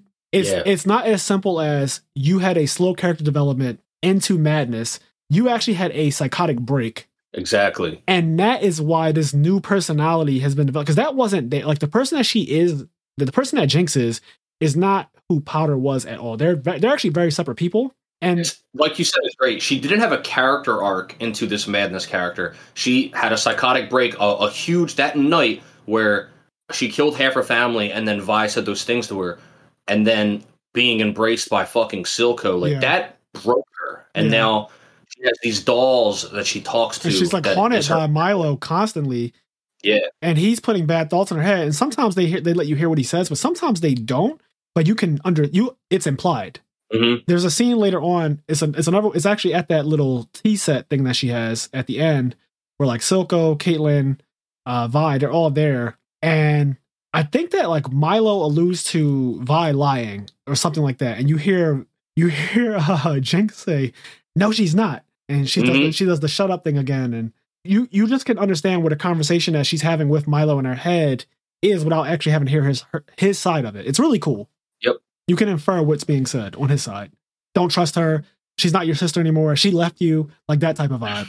So I I, I love Jinx introduction in episode four, uh, post time skip, and of course everyone's probably wondering, you know, well, what happened to Vi? What happened to Vi? Like, where's where's Violet? What happened to her? Like, how did things go with her? And then you quickly find out Caitlyn has become an enforcer. She grew up in a very prestigious household where her family's very rich, very uppity. They didn't even like Jayce at first, but then when he becomes a councilman, now all of a sudden they're all on him. Typical shit. Uh, it's all about class. And so now they like Jayce, but then after the whole thing happens with the accident earlier on, then they don't like him again. It's just this whole back and forth. Like it just depends on. It's, it's like oh, who you are. It's are. very optics. It's very it's, optics. it's all optics. It's like, oh, we like him now. We don't like him. Hot, cold, hot, cold. Caitlyn always fucked with him. I think she obviously likes him as well. There's definitely some kind of Yeah. thing going on there. But also with Caitlyn, she's rebellious. She's the typical. So the good thing about her character is that you get the typical. Uh, I grew up with a rich family, but I don't like my uh, privilege. I don't really care for it. And so she's rebellious in a sense that she became one of the things that her parents hate an enforcer, which is such a Yeah. lowly job. It's such a She's a rich kid and became a cop. You know Yeah, what I mean? Like, what like, rich what- kid becomes a cop? It's like what the fuck? Like you're putting yourself in danger, and you never, you've never been in danger in your life. Like we've made sure that your life has been absolutely as smooth as possible. You can get any position you want with nepotism and money. You don't need to ever be something as lowly as a cop. And so, you know, she expresses that the first time you see Caitlyn post time skip, and I don't know. I really like that that character as well. At first, you know, she kind of came off a bit annoying. Even the way she speaks, she speaks in like what I would call like high Valyrian. She has this very yeah, yeah. this very like British accent. It's very like uh it almost sounds condescending no matter what. No matter what she's saying, you're like, bitch. Yeah, she sounds very condescending. So she she goes into the slums looking for answers on like what happened with this gemstone that got stolen, the hex gem that got stolen during the the whole back and forth between the, the top and the bottom. And you know, Jinx stole it. Uh she's going looking for answers. And so she goes to the bottom and she finds the prison that Vi is actually being held in. Vi's like, yeah, I might know a thing or two, but can't do anything. I'm in jail. So of course, naturally, Caitlyn finds a way, use her connections with Jayce, gets gets uh gets Vi out, and then those two become like a a, a little a little team. hmm And you got the girl who's from the trenches meets the girl who's from riches coming together, and it's always going to be that that relationship where like, oh, you're so prissy. So Vi, when she's navigating around the slums, you know, Caitlyn is not used to this area at all. She makes her change out of her clothes because she's dressed way too well. Once she's dressed like an enforcer, so that's just that's just awful Yeah. To be yeah. to be in the lanes just like an enforcer really could be death. Like that could be a death sentence. So immediately you get like a little callback. Vi runs into uh people trying to jump her again in an alleyway. She beats their ass off screen basically, steals their clothes. She tells the one guy like nice leather jacket. They switch out their clothes and now they're on some undercover like trying to investigate what's going on. They don't they trying to get the scoop on like what's going on in the lanes. What's going on with this hex gem? Like who stole it? Who got it? And she finds out that her sister is alive and one of the coolest things to me is how uh, Jinx, who apparently was told by Silco that her sister was dead, uh, she also finds out that Vi is alive, and she has this flare that she she shoots up in the air. I actually love this scene a lot. She, I shoots- love this scene. she said, "Have you when she- ever?" yeah, go ahead. Ah, you could explain. yeah. this. When she was when they were younger, like Vi gave uh, Powder this flare, and she was like, you know, if you ever need me, whatever, you like, you light this flare, and like I will come to you no matter where you Yeah. are. And you have the thing where she's moving around and she's like staring at the flare, and she it looks like she's contemplating even putting it on. Does she really believe that Vi's still alive? right. And Also, Yeah, Vi she- is very far away from it. So when the flare is fired, it's fired high as hell. Like it's it's very far from where she is. Vi is basically on ground level at the bottom, and Jinx is at the top and on top of a high ass building type of type of thing.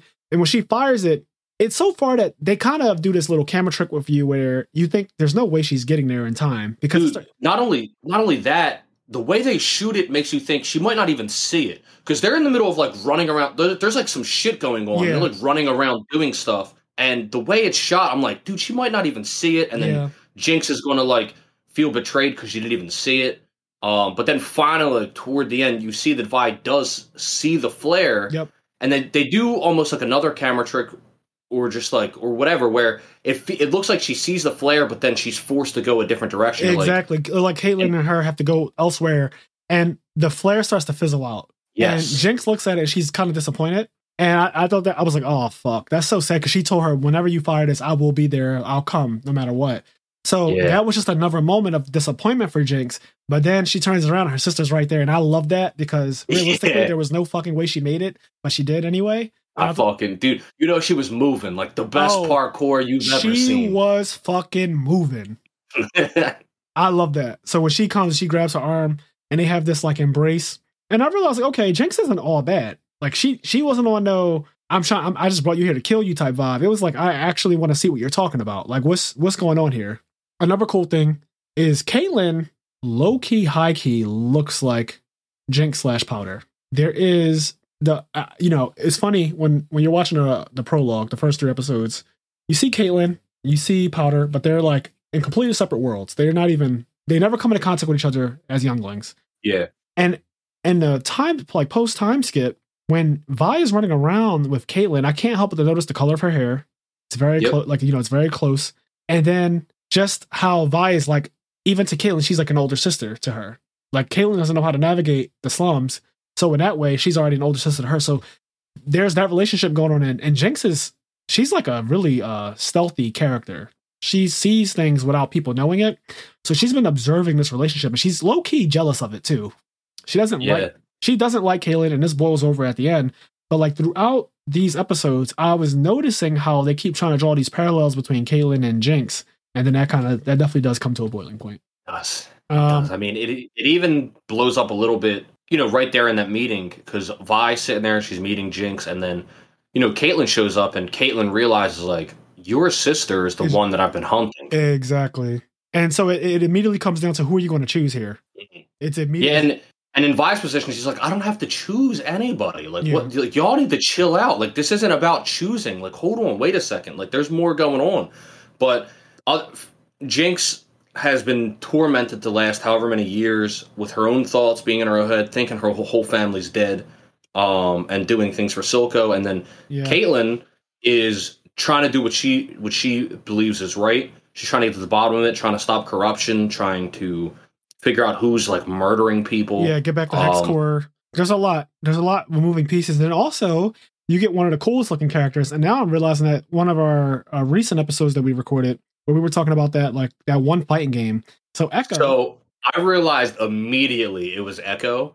Like, but when he still had the mask on, like if the first time he showed up, I'll just because because I'm not familiar with Ekko because he wasn't in League of Legends back when I played it. okay. So my first introduction to Ekko was Project L, us watching that that Project L trailer. Yeah. And so when I saw him in um in this show in Arcane, Arcane, I was like, "Oh shit, is that Ekko?" He's like, dope as hell in the show. He's he dope as is fuck. so fucking cool. His character design is cool as hell. Finally, I'm loving that we're finally getting. And this is something for me, like representation matters and all that stuff. I'm so happy that there's a cool ass looking black character that I could cosplay as because there are not many of them. I remember always wanting to cosplay as like Tosen from Bleach, but there's not many cool black male characters to cosplay, and I 100% at some point in my life when I do a Ekko cosplay because he looks cool as shit to me. I love his hair. I love the fucking white symbol on his face. Um, I love his like everything about him. He's really cool. And I know in Project L, this is I'm I'm wondering. I guess like kind of a spoiler, but whatever. In Project L, he's doing like time manipulation type shit. Yep. There's none of that in Arcane yet, but I think uh, there is one. I think it happens once at least. Do you think it was like the first scene with the blizzard? I, no, when he fights Jinx. Oh, you think that, that was? Because look, that first of all, the fight with Jinx was beautiful. Yeah. The fight with Jinx. So so this is fast forward. He little bit, beats her Ekko- ass though. Ekko and Jinx fight, and Ekko like drops out a pocket watch, and the pocket watch is like ticking back and forth. Yeah. And then Jinx sees it, and then it shows you them as kids, and it goes into this crazy art style, and it shows that they they've played like this as kids, and they would fight, and um, but they're also doing, and it would switch between them being a kid and then being an adult, and them fighting. Yeah. So it goes through the whole thing, and it shows him like moving through, dodging the bullets, and it's like shows him as an adult and a kid. And at one point, he gets shot in the chest, and it shows him like as a kid, and he's like sad, and he's like sitting there sad. And then it goes backwards, and he goes through it again, and he dodges all the bullets, and then he fucking hits her in the head. Okay, I need to watch that again. I did not notice that Yeah. that might be the case. Yeah, he goes through and he goes and he's dodging bullets, and then he finally gets shot, and it shows him as a kid, and he's all sad, and he's sitting there, and then 'Cause it they didn't make a- it. They didn't make a note of the technology that would be doing that because that's broken. It did not. Yeah, they did not make That's a note. not- Like, yeah, I noticed that he was like way too much for Jinx. She could not deal with him at all. I mean, it was to the point where he could have killed her. yeah, yeah. It was it was wild. Yeah, he like beasted her real quick. But I was like, it happened so quick to me that I just thought to myself, okay, this guy's insane. Yeah, he. As far as I can tell, he does go back in time. There, he does it. He gets shot. It shows him sad, and then it goes backwards, and then you see him do the same sequence again, but he dodges the bullets more effortlessly, Mhm. and then he he dodges the final bullet that shot him, and then he and then he's up in Jinx's face. I'm definitely gonna rewatch that on YouTube as soon as this is over because I wanna I wanna see what you're talking about. That sounds cool as yeah, hell. it's fucking sick. Uh, but yeah, so Ekko is another character that I really, really fuck with. I like him a lot. And him and Heimerdinger end up teaming up. Because is now, he's in the lanes himself. You know, he's been excommunicated from being a, uh, whatever the. He, the he looks so cute, by the way, walking around with like the hood on. I know when he ran into some people getting into some shit, they stared at him and he like looked at him and he looked away. I was like, oh, like don't hurt him. He's he's innocent. I feel like they wouldn't be able to fuck with him though. I feel like somehow, some way, Heimerdinger Oh. randomly can defend himself. I don't know how. he's got he's got something, yo. I He's don't know gonna pull out like a fucking. I don't know. You know, he's got some I, sauce. yeah, I feel like Heimerdinger is not as like defenseless as he might come off. Mm-hmm. Mm-hmm. I agree. So so yeah, it, it all boils down to a lot of moving parts. You got stuff going on with Jayce and the other character Viktor. I I kind of got this weird feeling like Viktor was the main person behind Jayce in the sense that when it came to developing the technology, it almost looked like Viktor was the real one developing the technology, and Jayce was just kind of the face of it all. Like Yeah, Viktor and Jayce, they they were partners. They even go as Jayce even goes as far to say like he's my family. Um, Yeah, but like, did you notice that they kind of they often show Viktor as the one like making the shit. Like he yeah, he's often yeah. the one like finding things out, and then Jason's like, "Oh man, this is so cool. We could do this. We could do this. We could do this with it." But it, it was Yeah. Viktor who literally worked on it all night and discovered it, and then Jason's kind of out doing councilman shit. And they don't really show much except the one sequence where they show Jayce like in the factory working with like, you know, he's pulling down like heavy machinery stuff that Viktor can't do. He's Yep. working on he's working with the heavy machinery, but as far as the actual technology for like the um the hex core and stuff, all of that was like Viktor from what I saw in the show. Like it was very much Viktor that came up with like a lot of that stuff. yeah, he was definitely. I mean, But- they're both very intelligent, but it did seem like Viktor And had more of like more of that drive, and he was doing it more behind the scenes and, And I- driving it all night. I guess what I'm trying to say is so Jayce is from a family that's more respectable, and Viktor is from the slums. Yep. And so there's even a moment where Jayce wants Viktor to like come out with me, like show everybody like you're also the person behind this too. And he's like, no, I can't. Like I don't need to do that. Like that's not Yeah, that's not for me. And so he stays in the shadows, like literally stays in the shadows as Jayce walks out and gives his nice progress day speech. And so throughout the whole show, I'm noticing like, oh, so Viktor's really the like the true, true scientist here. Like obviously they're both, like you said, they're both really smart. They both do a bunch of stuff, but I was just getting a vibe that Viktor was the real brains behind the operation. And I mean, he's even the one that pushes the hex core with the shimmer, and he goes to that one guy who's like very clearly some kind of evil character in the slums. yeah. The guy in the slums, like he's like in the sewer. He's in the slums of the slums. Yeah, he he had a, a whole animal creature mutation thing that he was giving Shimmer to to keep it alive. He has all these test tubes and incubate incubators that have life forms floating in them, and they're all on some kind of drugs and Shimmer and stuff. And he's also, it's interesting about him is that he's like a mentor to not only Viktor, but also Silco. Yes. So I'm like, damn, whoever that guy is, he's the real architect behind a lot of not like of this of this nonsense. Yeah. He seems broken because he goes. Uh, you, we see a flashback uh, where you see Viktor as a kid and him running around, and him. He's already kind of like he already has a limp and um and uh and a crush even when he's a kid. It's not Yeah. so. So it becomes clear that's not a like an accident that happened to him. Yeah, he's been this. He was born this way. Yes. Um, and then he goes and he, he finds this guy in the sewer, and then he meets, uh, I believe, the animal. It's like a giant axolotl. Um, is the animal that he's like keeping alive with the magic and the shimmer, and he's doing all this stuff, and then you see the the the creature start to deteriorate, and the guy's like, the subject must stay alive at all costs. Yep.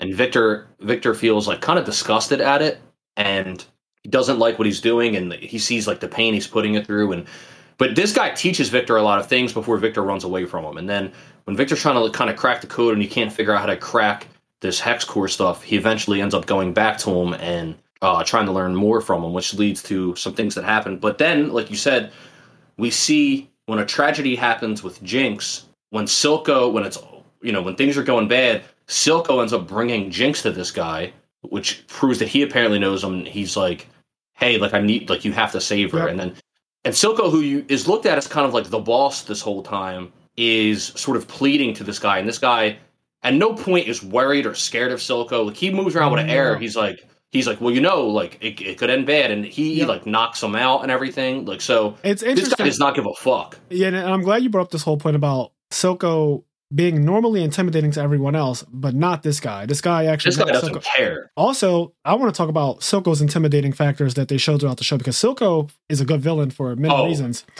There's that Oh. scene where he walks in with the evil council. Dog.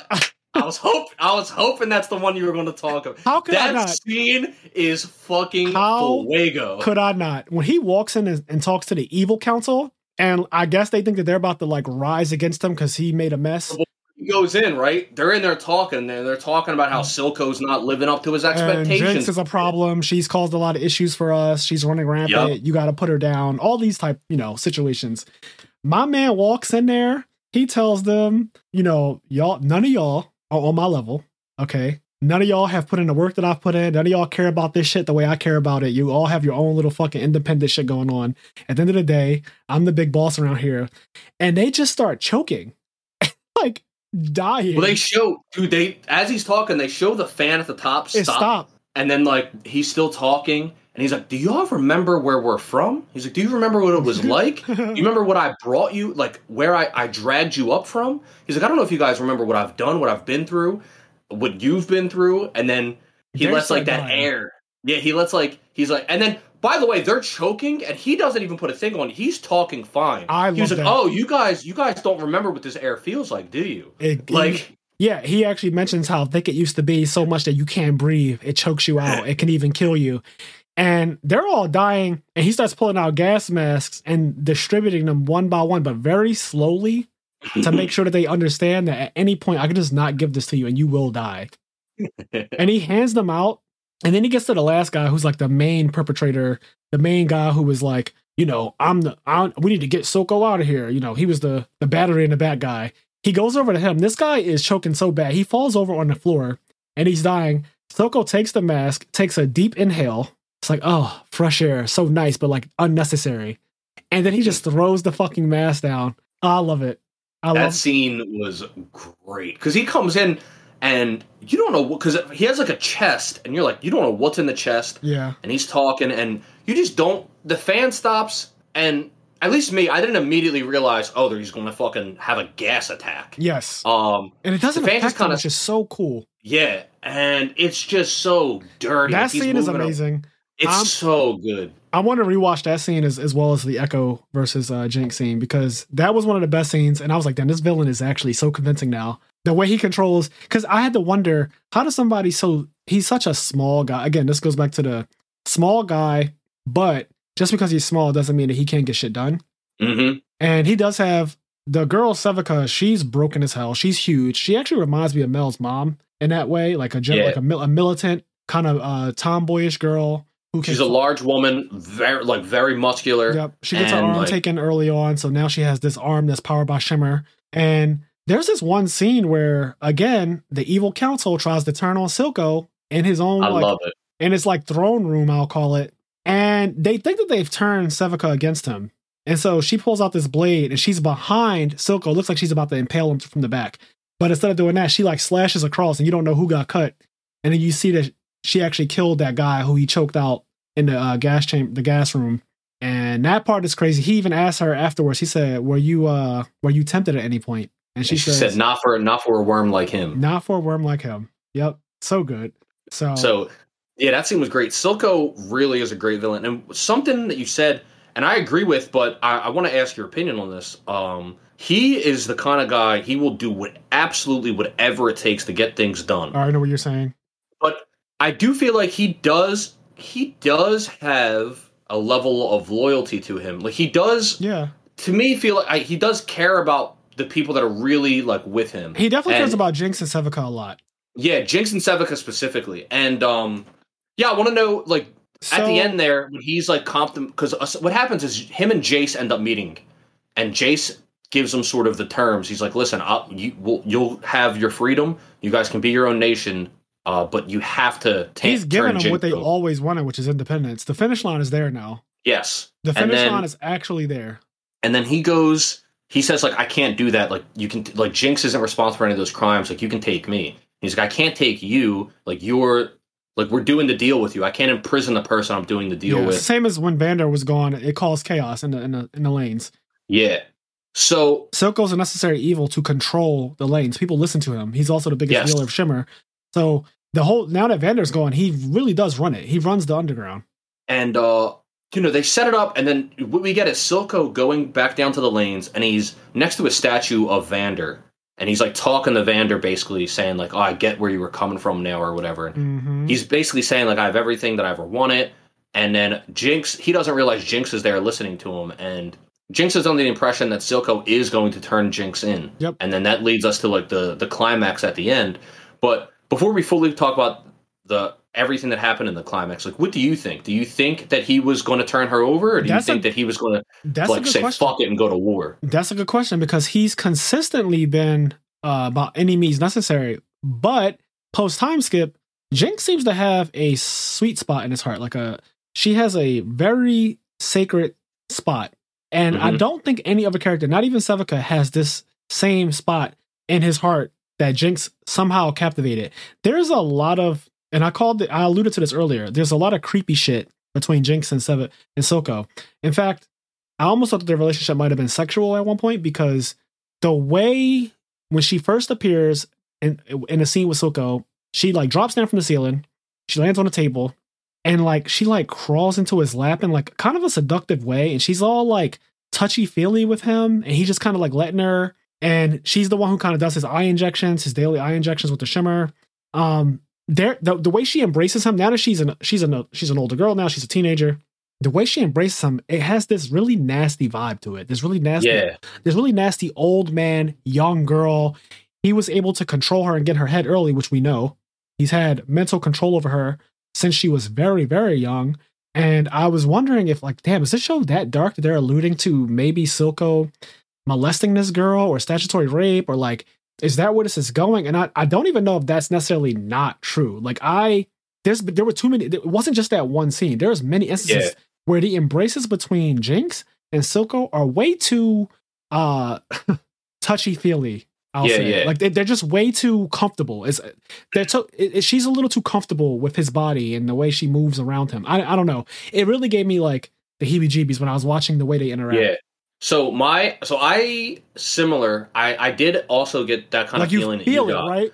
but um so my i guess my thought process on it was to like go all the way back to the the inception of their quote unquote relationship um is silco sitting there he's looking at at, at jinx slash powder she's a child at the time and um and then she says like she revokes her sister i think in my head what happens is that he was him and vander were brothers Yes. and in a way even though he had no relationship to these kids these kids are almost like his nieces Yeah, um, sure. But you know, he doesn't really have much of a relationship to, to them. But these two are sisters, just like he was brothers. His brother is dead now. Vander's dead, but he always had sort of like a respect for him, even though this is what had to happen. Yes. So anyway, Jinx, he literally watches Vi turn on Jinx and he listens to Jinx revoke her and say that like she's not my family anymore. And it it seems to put him in that same position. Not just that she's in a similar situation where two people that were very close together, like sisters or brothers, are now separated,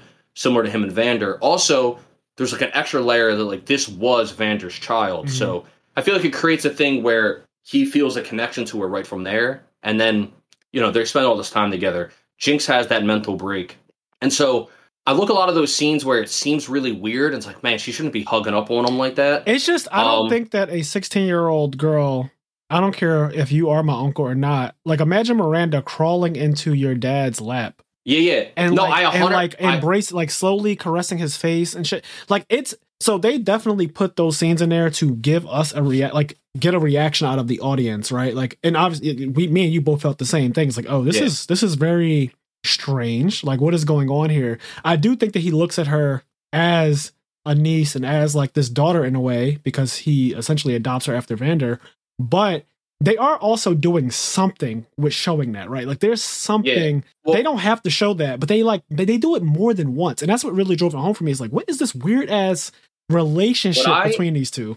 What I think, I could be wrong. What I think though is that they did that for two reasons. One, they knew it would get a reaction out of people yeah. like you and me, what we're saying. But I, I truly do think that in the lore, in the in the story, that neither one have sexual feelings for each other. I'm I think so. that it's I think that Jinx is just we know that she had a break. Uh and I think that she she's just kind of like grasping onto him. Like when you you see certain people that are like really down um either they might have certain mental issues or whatever, but and some of those people you they're more touchy feely, they're more loving, they're more like and so I think maybe she's like what we what we're seeing is her in like her broken state trying to hold on to the only thing that she thinks she has left and but it's done in a way this really creepy weird way yeah. and it gives us a feeling outside looking in like they're definitely whoa. alluding to some some shit went down you know what i mean yeah like even if it didn't actually happen like it's not a fact that these two had a sexual relationship in any way they allude to it. And that is enough for me to like it makes him more of a villain. Yeah it, makes, it makes you feel uncomfortable you're like it makes me very uncomfortable when i was watching i was like damn why is this like I don't know, just the way she's like with him, it almost was like that was his girl, and everyone yeah. is okay with it because this is also the slums. A lot of this is the this is this is a dark ass world. There's a lot of shit that goes on down here, and I think that Vi even mentions like, you know, when Caitlyn's down there, shit goes down. What are you interested in, girls or boys? You know, Vi is very clear yeah. le- lesbian. They, like, that's no. They go to like a they go to like a whorehouse. Yes, and they have to like blend in. She's like, Caitlyn's like, well, what should I do? And Vi's like, make them think you work here. She's like, what? Yeah.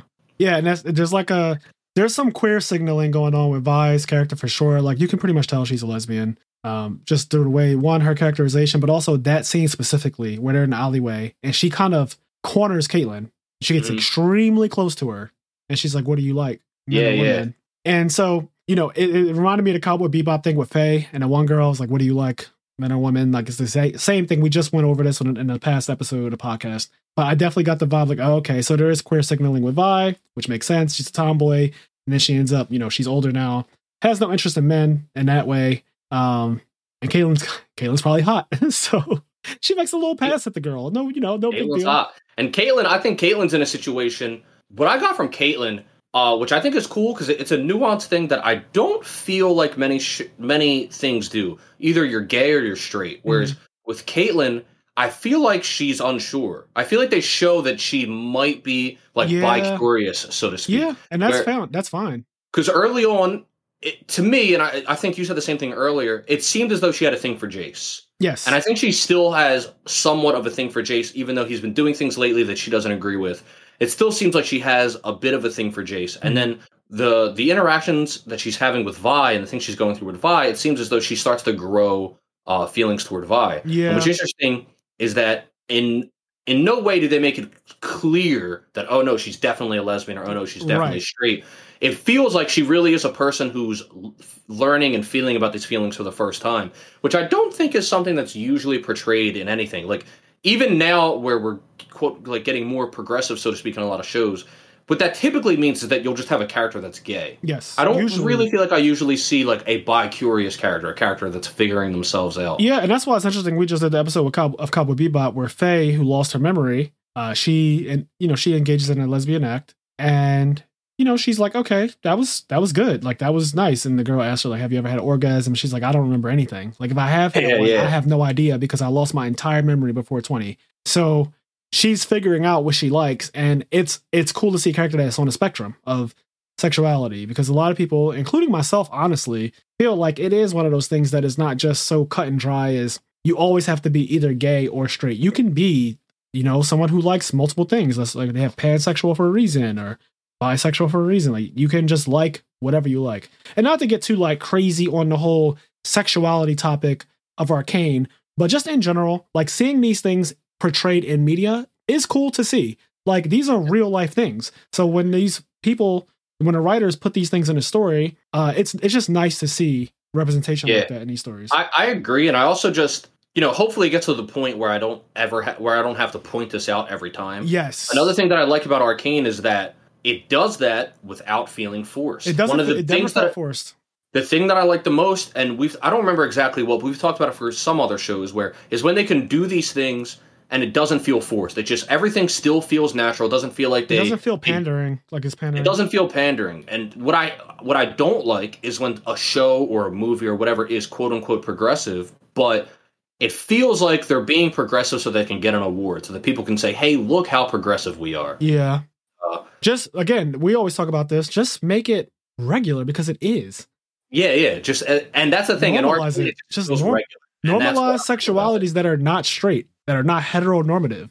Period. So, But uh, so your, that said, your original Caitlyn. question. Caitlyn is bad. But anyway, yeah, go ahead. None of, no girl on this show has anything on Mel, but Caitlyn is Caitlyn is bad. Yeah, for sure. Mel, Mel, I would agree is probably the number one. Like she is, she is, And just then absolutely. I'm sure for a lot of people, Jinx is is an easy number two just because of the fact that she's so Yeah. fucking. She's just so Yeah. hot and broken. Pe- people have different tastes, right? Like I'm sure for someone, Vi is their number one, Yeah, oh, but like course. for me, it's definitely Mel. There's a guy Like, out there who wants Vi to step on his nuts. I'm I'm a sorry. hundred percent. Oh yeah. I'm not saying I'd be. A, listen, Vi can come. listen, I'm with it. Like I, I can get behind Vi stepping on me too, but Oh my god. I'm just saying what did I do? she- that's not my first pick. My first pick would be Mel. That's Mel- all I'm saying. no, it's so bad. Anyway, so your original question was, do I think Silco was going to turn in Jinx? And honestly, Kenny, ever since the show, like ever since I finished it, I been thinking I've been, about it. I've been thinking about that specifically. Like, was he going to do it? Because he says in the end, like in his death, I think he says like I was never going to give you up. Yeah, he says like he says like I want you to know because like she shoots him. She like has a little break and she shoots him with her Gatling gun, and then then she immediately he's like she runs over. She's like, oh, I'm sorry, I'm sorry. Are you okay? And like runs over, and then he's dying, and he says like. I want you to know, like, I was never going to give you up. I will burn them. I would have burned them all down. Yeah. Or he says something like that before giving you up. Um, and it's one of those things we don't really know, but I guess I would be leaning if I had to choose. It's so ambiguous. If I had to choose, I'm leaning more towards that he really would not have given her up. I, I agree. I'm actually leaning towards Vander and Silco are the same person, and Silco probably realized it in that moment. Yeah. No, I, I agree. I And- do think that And you called that scene out where he's at the Vander statue, which makes sense that he realized it in that moment. I actually am a mirror of you. Like we're the same. Yeah, yeah. He's talking to him, and he even like he pours he like pours liquor out, like because Mhm. Vander's statue is like on a fountain, and there's a little fountain under there, and Mhm. he's drinking and he's talking to himself, and it's he's like talking to Vander, and then there's a point where he like pours the liquor out into the fountain, and um, Yeah. So I think that's our answer. I think that's my answer is that he he wasn't actually going to give Jinx up. yeah, I agree. I think he, I think what he's, I don't think he was lying. I think although he would do whatever it takes to get what he wants, Yeah. I think that what what that means in that moment is like, even though the easy way would have been giving Jinx up and he gets everything he wants, I think he would have been like, well, no, I'm going. What I want is to keep Jinx and still have everything Yep. everything else I want. So I'll just go to war and burn you all down. He's definitely that kind of guy anyway. He's definitely the cruel ultimatum type of guy. Like I'll just have my cake and eat it too. Yeah, and that's something that I like. We said we he's a great villain in general, very intimidating. Something else I like though, and we we see this a lot is when villains don't inspire loyalty. I hate when you just have villains that are so quick to just kill their subordinates. Like right away, they're like, "Oh well," blah," and like you have like the ultimate downfall of like a lot of the villain groups is that they don't have the loyalty and the friendship of the hero groups, and so that's why the villain groups always lose. And this guy, even though he is dirty and like can will backstab people, he does have a loyalty to sir. Even in the scene that you were talking about, where um Sevika cuts the other guy, and he says like, "Did you think about it?" When he's talking to them, he's like, "What you guys don't understand is loyalty." And he's like, "And I, I still believe in loyalty." And when Sevika has the sword up above him and he's saying, like, I still believe in loyalty, she slashes it down and she does not slash him. She slashes the the guy with the golden jaw. Yeah, I thought I that scene is amazing because he doesn't. I don't know. It's just something about how confident he was in that moment, and then that question he asked her is so pointed. Did you think about it for a little bit? Yeah, was yeah. There, was and, there a moment where you tempted? and when he asked it, it almost felt like he wouldn't have been mad if she said yes. I know. It, it, de- it definitely felt like it is what it is. Yeah. He and he also, you know what? You- You're right about that. There's a there's another scene with Silco where he says something along the lines of, "I've gambled with my life already." Like that's nothing to me to do that. Like gambling with my Mhm. life, I've been doing that since forever. Yeah, yeah. So all of these situations that I'm put in where people are like, "But you could die," he's like, "That's just par for the course at this point." Yeah. Like he does say something along those lines. And I don't know who he's talking to, I forget exactly the circumstances of it, but he literally says, "Like I have been putting my life on the line this entire time. Ha- have you not been watching?" Basically. yeah, yeah. So, So, yeah, but it ends with Jinx killing him, which is poetic, and then she, you know, her sister and Caitlyn they survive. Caitlyn's Oh, knocked unconscious. by the way, I, I, I watched the whole show. I synced it with uh with my girlfriend, right? Mhm. Immediately after it ended, she, the first thing she says to me is, 90% of the bodies in this show are from Jinx. Yeah. She was like, Jinx killed everybody in this fucking Yes. show. yo, the firelights, the uh when they got wiped out by those little fucking green bug things that were moving around the city, and they Yeah, all yeah. come on the bridge and they wipe out a bunch of enforcers. They kill Marcus, a ton of enforcers, kill some of the firelights, uh, fuck up Ekko. They like that that part too. Like she's definitely responsible for so many bodies. She killed six enforcers on the blimp in her first scene, and she's like, "Oh yeah, I did do that." She's and and she starts going down a list of other shit that she did. Um, she's really murderous, and it's so again the the stark contrast between Powder and Jinx. Like I said, I, at first I had a hard time when the time skip first happened. I was like, "How the fuck did this character go from Powder, who I just watched for three episodes, to this?" I was, "This is this is way too much," and I and that's because I was looking at it through the scope of a character who developed into a psychopath like that. But that's not what happened. It was literally someone having a psychotic break. They become murderous. They're not even really the same person. She struck. She has an identity crisis basically between Powder Does.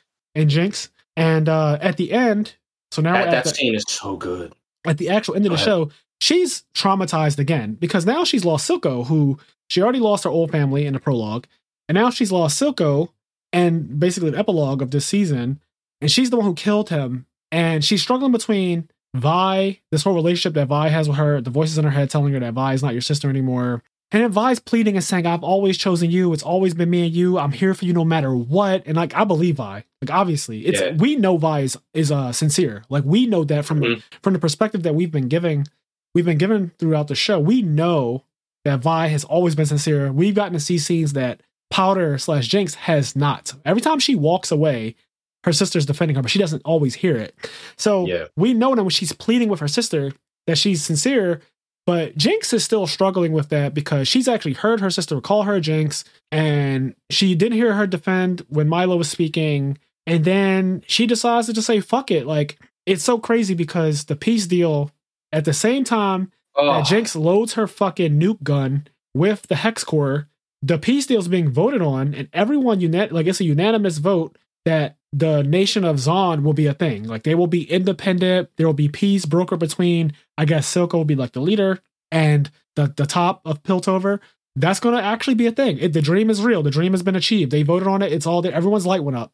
And as that's happening, Jinx fires her new fucking super amped weapon this there's- scene, when you see the line going across the sky. even the way the blast was charged up and the art style changed, it changed like Oh, oh, it changed to like anime esque. And then it, the the fucking shark cannon that she fired, the dragon cannon or whatever it was, it shoots out that big ass blue blast, and then you do like you see you see it slowly going across the moon. It's so beautiful, very artsy, and you even see Mel. You know, Mel raises her hand, and as the blast is approaching the council room, uh, Mel's back lights up. Mm-hmm. and she kind of like looks back and then it just it just goes off as the blast is literally about to crash through the window. If that blast connects everyone in that room is probably going to die obviously. And i was as i was watching the finale in that scene i was like holy shit this is good. Like this Yeah. is so because they worked so like Silco worked so hard everyone worked so hard for what they've accomplished and it's finally there and jinx is about to ruin it all like She's about to jinx it all. She, She has- she doesn't even. Once again, she doesn't even realize She has no that on the other side of the door, like things were going to be okay. Yep, she has no idea, and that's consistent with her character. And her timing is terrible. She has terrible timing. I think that's like, I mean, that just is her character. It's terrible timing. Yeah. So yeah, man, when she fires that blast, and you see that entire room of people about to be killed. I thought to myself, wow, are they really about to kill Mel, Jayce, and you know the other council people? I don't really care about them like that. But the one guy's like a robot. Where he said his whole Yeah. race was like fucked up by something, and I'm interested in his character because he seems to be he low key gives me evil vibes too. There's a lot of interesting people in that room. And also, her mom is in Noxus, or uh, not Noxus. Her her mom is in Piltover, so if she dies there, this might cause a war. Yeah. I do think season two is going to happen. And I think that for sure th- that explosion is going to go off. I think a lot of people in that room are going to die. But if they all die, I think Jayce is going to survive. However, it'll happen, I think Jayce is going to Yeah, survive. somebody's gonna survive, and they might have to use some technology to like, because they're gonna be fucked up regardless, right? Yeah. There might there might be something where like Jayce has to use mechanical body parts, as we saw. We got a little glimpse of that with Viktor. He can now walk and shit, and he can actually run. yeah. uh, thanks to the hex core kind of fusing with Shimmer and fusing with him. So there's some shit. The hex core seems to be evolving, and yeah, they said that it can. nasty and shit. They said that it can learn. So it's like a living, breathing, like it's living, breathing technology at this point. And uh yeah, it's it's really cool. It might have a symbiotic relationship with Viktor. I see something. Viktor already he already looked like he could be a character that turns evil. Um, or- Yeah. or turns corrupted. Like I wouldn't be surprised by that. The name Viktor is also synonymous, typically with characters who are not good. It's just one of those names. It has that sound to it, Viktor. Like you can easily see him being an evil character down the line, and then Jayce is the only person that can get through to him later. You know that whole storyline could be easily seen. Uh, but the Yeah, show was fantastic. Yeah, go ahead. The show was fantastic. The one scene right before she shoots the the shark cannon, I think that's her ultimate in League of Legends. Oh shit. Um, yeah, I think that's her ult. So the scene before that, like during the the tea set scene, I love where she has the two chairs, the powder and Jinx chair, and then when she finally sits in the Jinx chair, that shot is fucking looks so sick. yes. She's like talking, she's in that chair. Another scene, just to jump back real quick because we didn't touch on it, and I just want to talk about it quickly. Um, in terms of there was a a bunch of fight scenes, a lot of them look dope, but the fight scene where Jayce and Vi are like raid the um raid where they're making shimmer, and Yeah. Jayce has the hammer and Vi has the so fucking good. Dog, they're going ham. in that part scene. was so fucking good. Also, when uh Vi fights against Sevika in the bar, yes, that scene was fucking fire. They are ro- ro- rumbling. yes, and the part where uh Vi gets over a bit on Sevika, she throws up against the wall hard as shit. I mean, she fucks her up nicely, and she runs in to like finish the job. But there's like a board in front of Sevika, and the blade comes out right in Vi's face. Is, is is actually a parallel to the scene where the blade was in her face in episode one, and she stops, and then it starts fucking slicing up the board, and then Sevika breaks through it, and then she sticks the blade up through uh Vi's arm and fucks up the one Mhm. arm, so she has to take off that gauntlet. I, that entire fight in that bar was so hot. Like It the, ani- fucking- the animation, oh. the choreography, then the, the part that you're talking about where Jayce and Vi are fighting all of the fucking uh, shimmer powered people and everything. Again, him with the hammer, which I didn't expect him to be so like good at it, good at fighting with it. I want to say I love that whole scene. It animated beautifully. It looked sick. But my reaction when scene was done was, when did Pretty Boy learn how to fight like? yeah, I just wasn't expecting it. Then when he started firing that shit like a Gatling gun, I was like, huh, okay. Like, I'm not surprised that he's strong enough to wield it because they showed him with his shirt off in a fucking factory, you know, pulling down some heavy ass artillery and all that stuff. So I get that he's strong. Like his family, he said his family is they're hammer makers, they're brutes.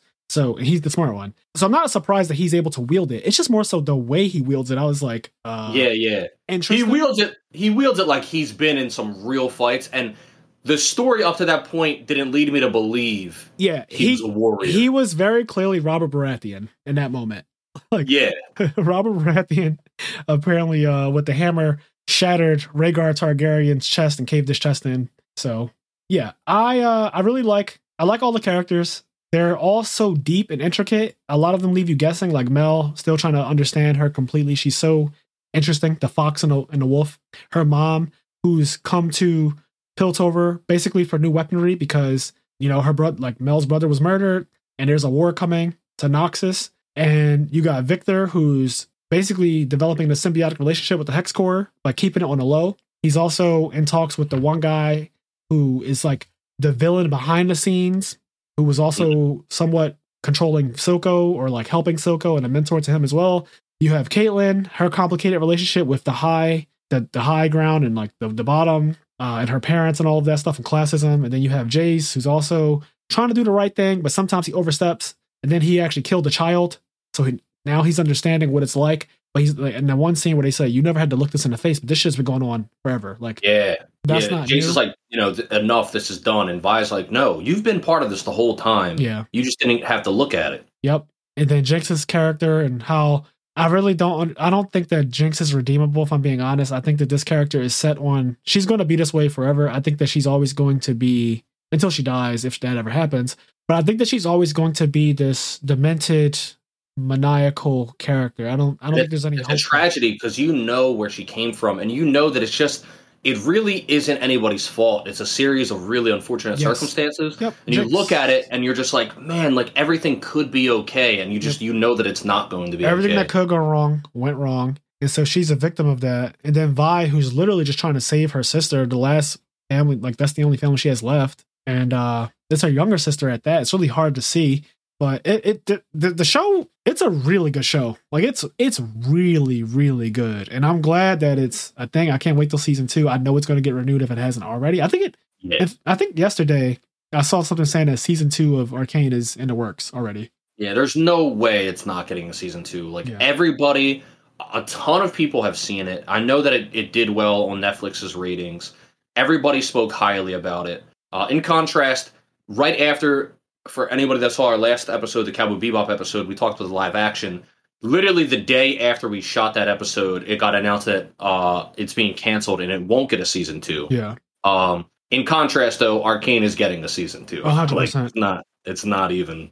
So if you haven't, if for some strange reason you haven't seen Arcane yet, please watch it. It's very fucking good. Uh, uh, but now that's over with, we do want to transition into two things I want to do before we close out this episode. So I want to go into giving a shout out to our patrons over on Patreon, as always. So if you want to subscribe to us on Patreon at I Am Their Podcast, please do so. We have exclusive content. We're dropping an exclusive episode, Patreon only tomorrow. And yeah, we have all kinds of shit on there. So check that out. No, not, not tomorrow. oh yeah, not tomorrow. It'll Oh. be it'll be Tuesday. Yeah, yeah. It'll be Tuesday. But yes, you're right. Not tomorrow. tomorrow. Well, I guess it'll be tomorrow for them because they're going to hear this on Monday. yeah. So I guess I was I speaking. Whatever. I Fuck was it. speaking. Yeah, it'll be Tuesday, but I was speaking with that in mind. Strangely enough, that's strange. Yeah. Okay. So as for patrons, we have Connie, Austin, Leon, Quest, Garen, Xavier, Hylian, TCG Automotive, Silver Chronic, Tyree Tinsley, Dimitri Barnes, Alexander Brissett, Vinny Casello, Dominic Roberts, Giovanni Avalos, Game Freak Yoshi, and Alex Flamer. Thank you guys Yes, so yes. much. As always, your contributions go a fucking really long way in helping us with this podcast and supporting us. And we really appreciate it. Not even just monetarily, but the fact that you guys are willing to like support the podcast. I guess you guys really like it, and that just means a lot. So I really appreciate that as always. Thank you. Uh, I want to read some listener letters.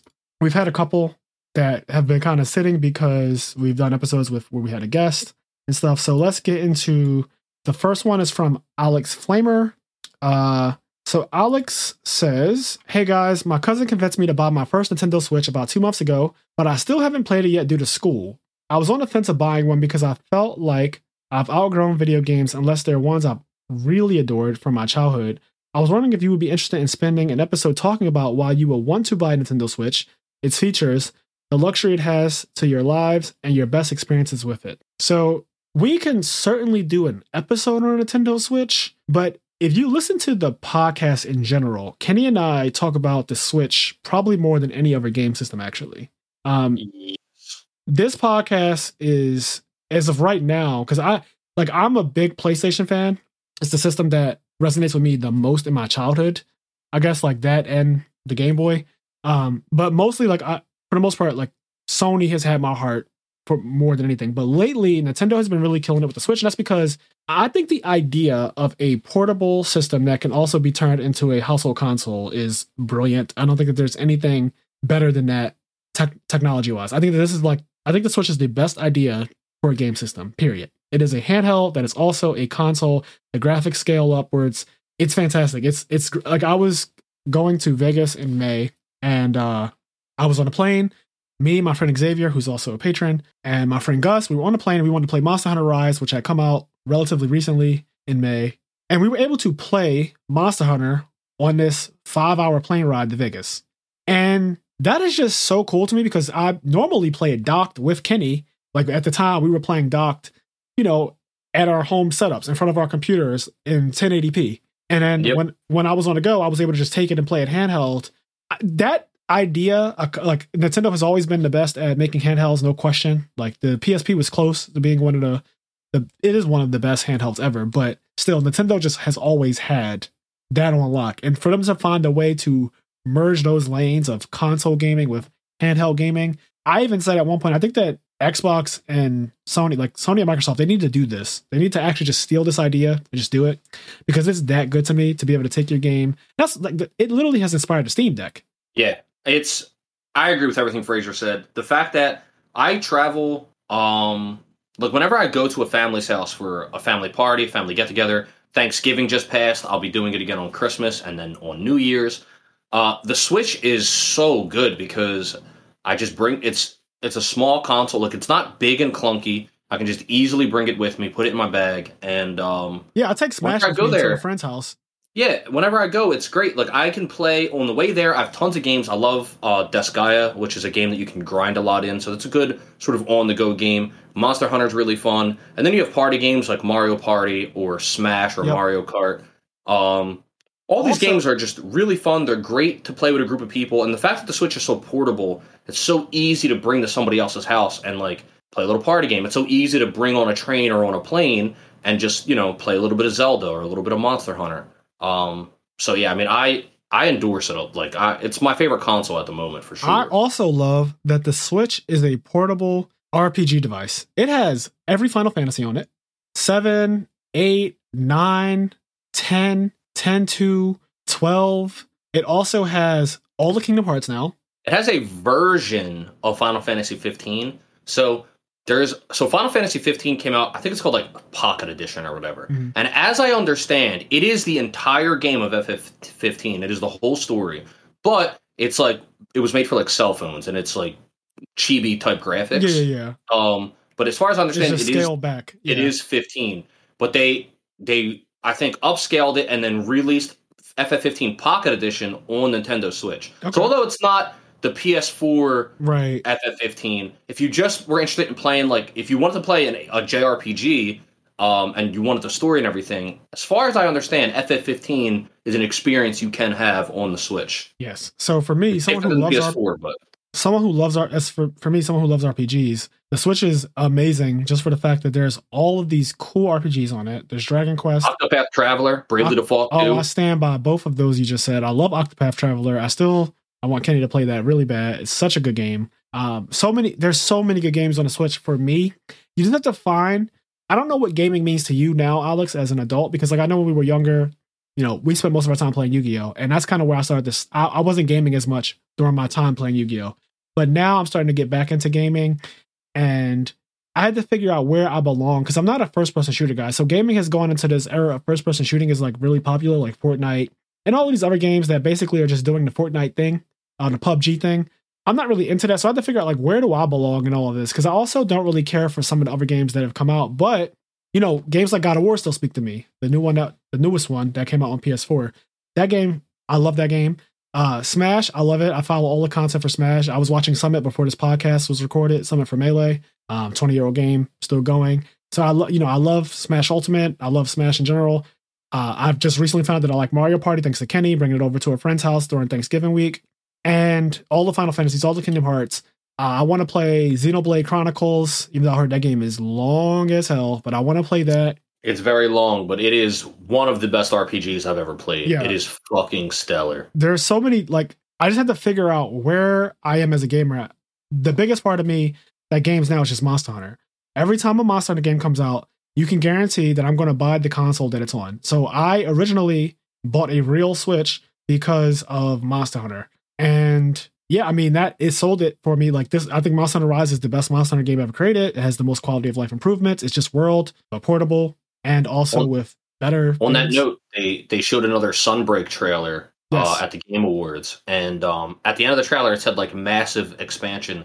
And my one friend, like, he thought that was just like a buzzword. I was like, no. From what I understand, it's going to like double the content in the game. if not more than double. But yes, it is Yeah. going. I have no doubt in my mind that Nintendo, they, not Nintendo, but Capcom does this thing where they hold back, and they like like the first installment. They know we're going to buy it no matter what, so they like they hold back a lot, and then that second one just hits so hard. yeah. And by hold back, it's not like the game didn't already have 300 hours of content in it. Oh, it was so. I mean, we played it nonstop, sixteen hour days, and I was a Yeah. full time accountant, so and still am. But like, yeah. So the Switch is a fantastic device for me. You just have to figure out if it's also that for you. For people who play Pokemon, I understand that it's an, an amazing device as well. Like people who play the current gens of Pokemon, they seem to love it. My timeline is filled with people who playing Brilliant Diamond and Shining Pearl, whatever they're called. And uh, yeah, and Sword and Shield. I'm, you know, whatever the next Pokemon game is, uh, that's going to sell really well as well. Um, yeah, it, it like Fraser said, I highly suggest it, and I run into this problem, especially when I stream. Somebody will show up to my stream and they'll say, "Should I buy this game?" And my answer is, "Well, I don't know who you are. I don't know what you like. I, I now I do know who you are, Alex, but I don't know everything that you like or everything that you're into. Um, so I'm going to explain everything that I love about it, and if that sounds like it makes sense to you, then buy it. If not, then you know, don't buy it. But yeah, the Switch, everything that we've said, it's I think Yeah. it's extremely worth it. One of the best consoles uh, that are out. Yeah, it's quote unquote underpowered compared to the PS5, but it does something the PS5 can't do, and that you can play it on a plane. You know what I mean? You can yeah, do things, and it still offers great experiences. Like Breath of the Wild is just as good, if not better, than you know any other open world game you would play on the PS4 or PS5. yeah. Um, it's just you know it's it's its own thing. So it's a great game. You just got to figure out the genres that you like. What are you still into? What do you enjoy doing? Um, yeah, could be like what kind of gamer? What kind of gamer are you? Is the real question because a lot of game like the Switch has. I feel like something for everyone. For sure, for sure. So- And just and maybe you maybe you're not sure what games you're still into because you said you know you maybe fallen out, fallen out of love with it. So just try a couple things. You know, try try some of the safe stuff. Try you know a Mario Kart or try if you like RPGs. I know back in the day, from what I remember, you liked the Battle Network, the Mega Man Battle Network games. Oh, from what I remember, I do remember. I don't know if that. that- That's true. I don't know if that translates to other RPGs, but you know, like Fraser said, there are so many RPGs on the Switch that are worth trying out. So Yeah.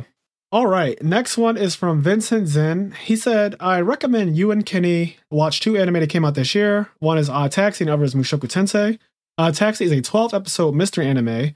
Uh, Mushoku Tensei is a fantasy drama with a good amount of ichi? Ecchi, Ecchi. Ecchi. Is Okay. it Mushoku Tensei? Is that Jobless Reincarnation? It is. It's the one that I'm actually currently watching. yeah. Yep. So, okay, he goes on to say the first half of Mushoku Tensei aired earlier this year, and the second half is currently airing. I know uh, ecchi stuff can put off a lot of people. What does that mean, by the way? Ecchi, it means like pervy. Uh like Ah. panties, bras, you know, Okay. side boob. So what I'm Um, used to so- seeing in pretty much every shonen I've ever watched. Yeah, ecchi is just like it has like per, it's not like hentai, it's, you know, but it's just like it's Yeah. some pervy things. Yeah, yeah, yeah. So I'm used to seeing that and everything. I know ecchi stuff can put a lot of people can put a lot of people off, but I promise Mushoku Tensei is a really good story with great development. And these two are my top contenders for anime of the year. Personally, I prefer Mushoku Tensei, but both are amazing. An important criteria worth mentioning is the Crunchyroll Anime Awards only consider newly aired anime for the award. Otherwise, Attack on Titan or One Piece would win every single year. I'm also curious to know if you guys will make a year in review podcast where you talk about your top five or top 10 favorite nerdy things that have come out this year, whether it be anime, video games, movies, TV shows, etc. So, a couple things. I am currently watching Mushoku Tensei. I took a break from it. I started it. I got to like episode four. I fell in love with it immediately. I stopped because I had to uh, watch other content for the podcast. But now that I'm through with Arcane, I'm through with a lot of other stuff that we went through, like Cowboy Bebop. I'm actually going to go back to that now. I also caught up on My Hero, so that podcast will be coming next year. Yo, I caught up like two. I was only like five uh, weeks behind, but like the other night, I caught up with One Piece and My Hero. I had like five chapters in each, and Jesus Christ, yes. So uh, I will be catching up on Mushoku Tensei. I will be finishing both season one and season two soon. Uh, also, I heard of Taxi. I heard it's pretty good, but I heard it might not be for me. So I'll check out the first two episodes is what I typically do. It's only 12 episodes, so I might be able to just like go through it all in one day. If What's it called? I Taxi. Odd Taxi. Odd. Okay. Odd Taxi. I heard it's good though. Gary said it was good specifically. Okay. Yeah, I'll Gary. check it out. 12 yeah, episodes, Gary. whatever. 12 episodes. So, Kenny, if you're going to check it out, let me know because I will pivot to that and we can just both watch it and then it'll be an episode. You know what I mean?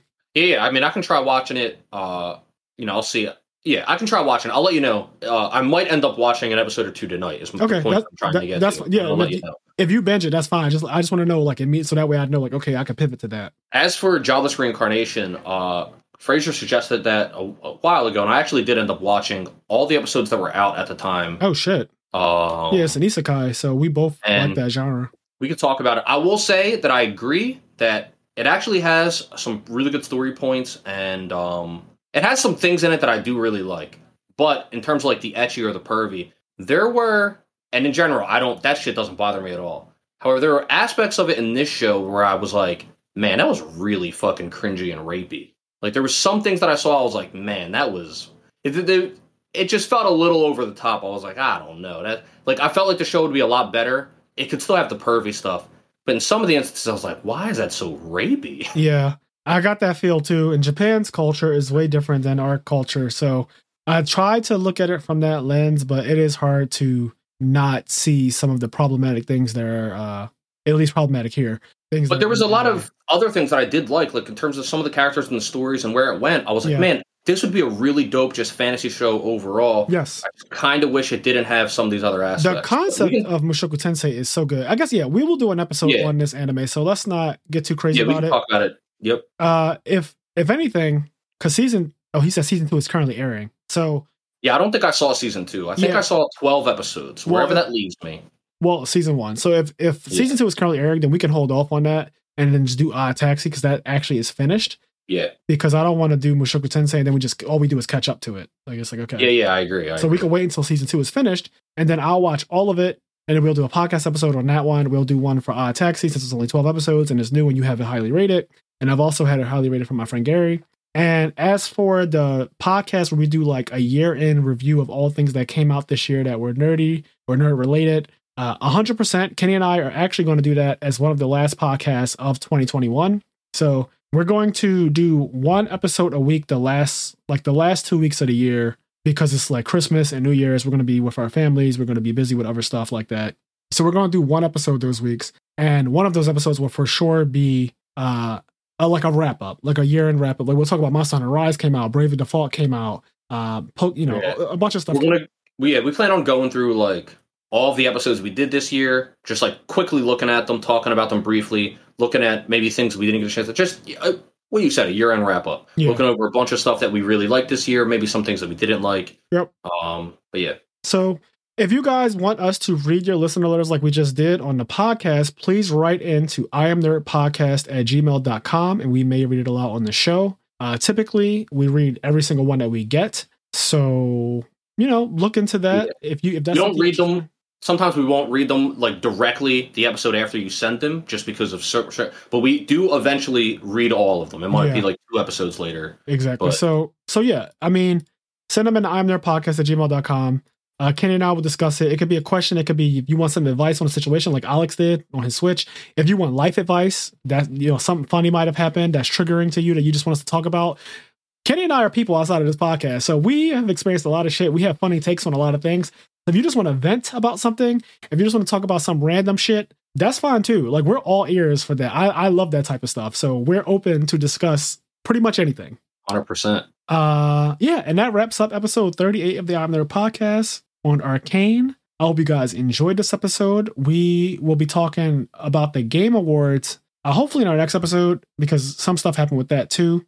uh, But we didn't get a chance to get to it. And like we're this podcast right now is already over two hours, so I don't want to hold you guys too long. And yeah, as I always say, do the things that make you happy. And I hope you guys So are about long. to enjoy the holidays. So long, by Curious Bowser. so long on the spectrum, Bowser.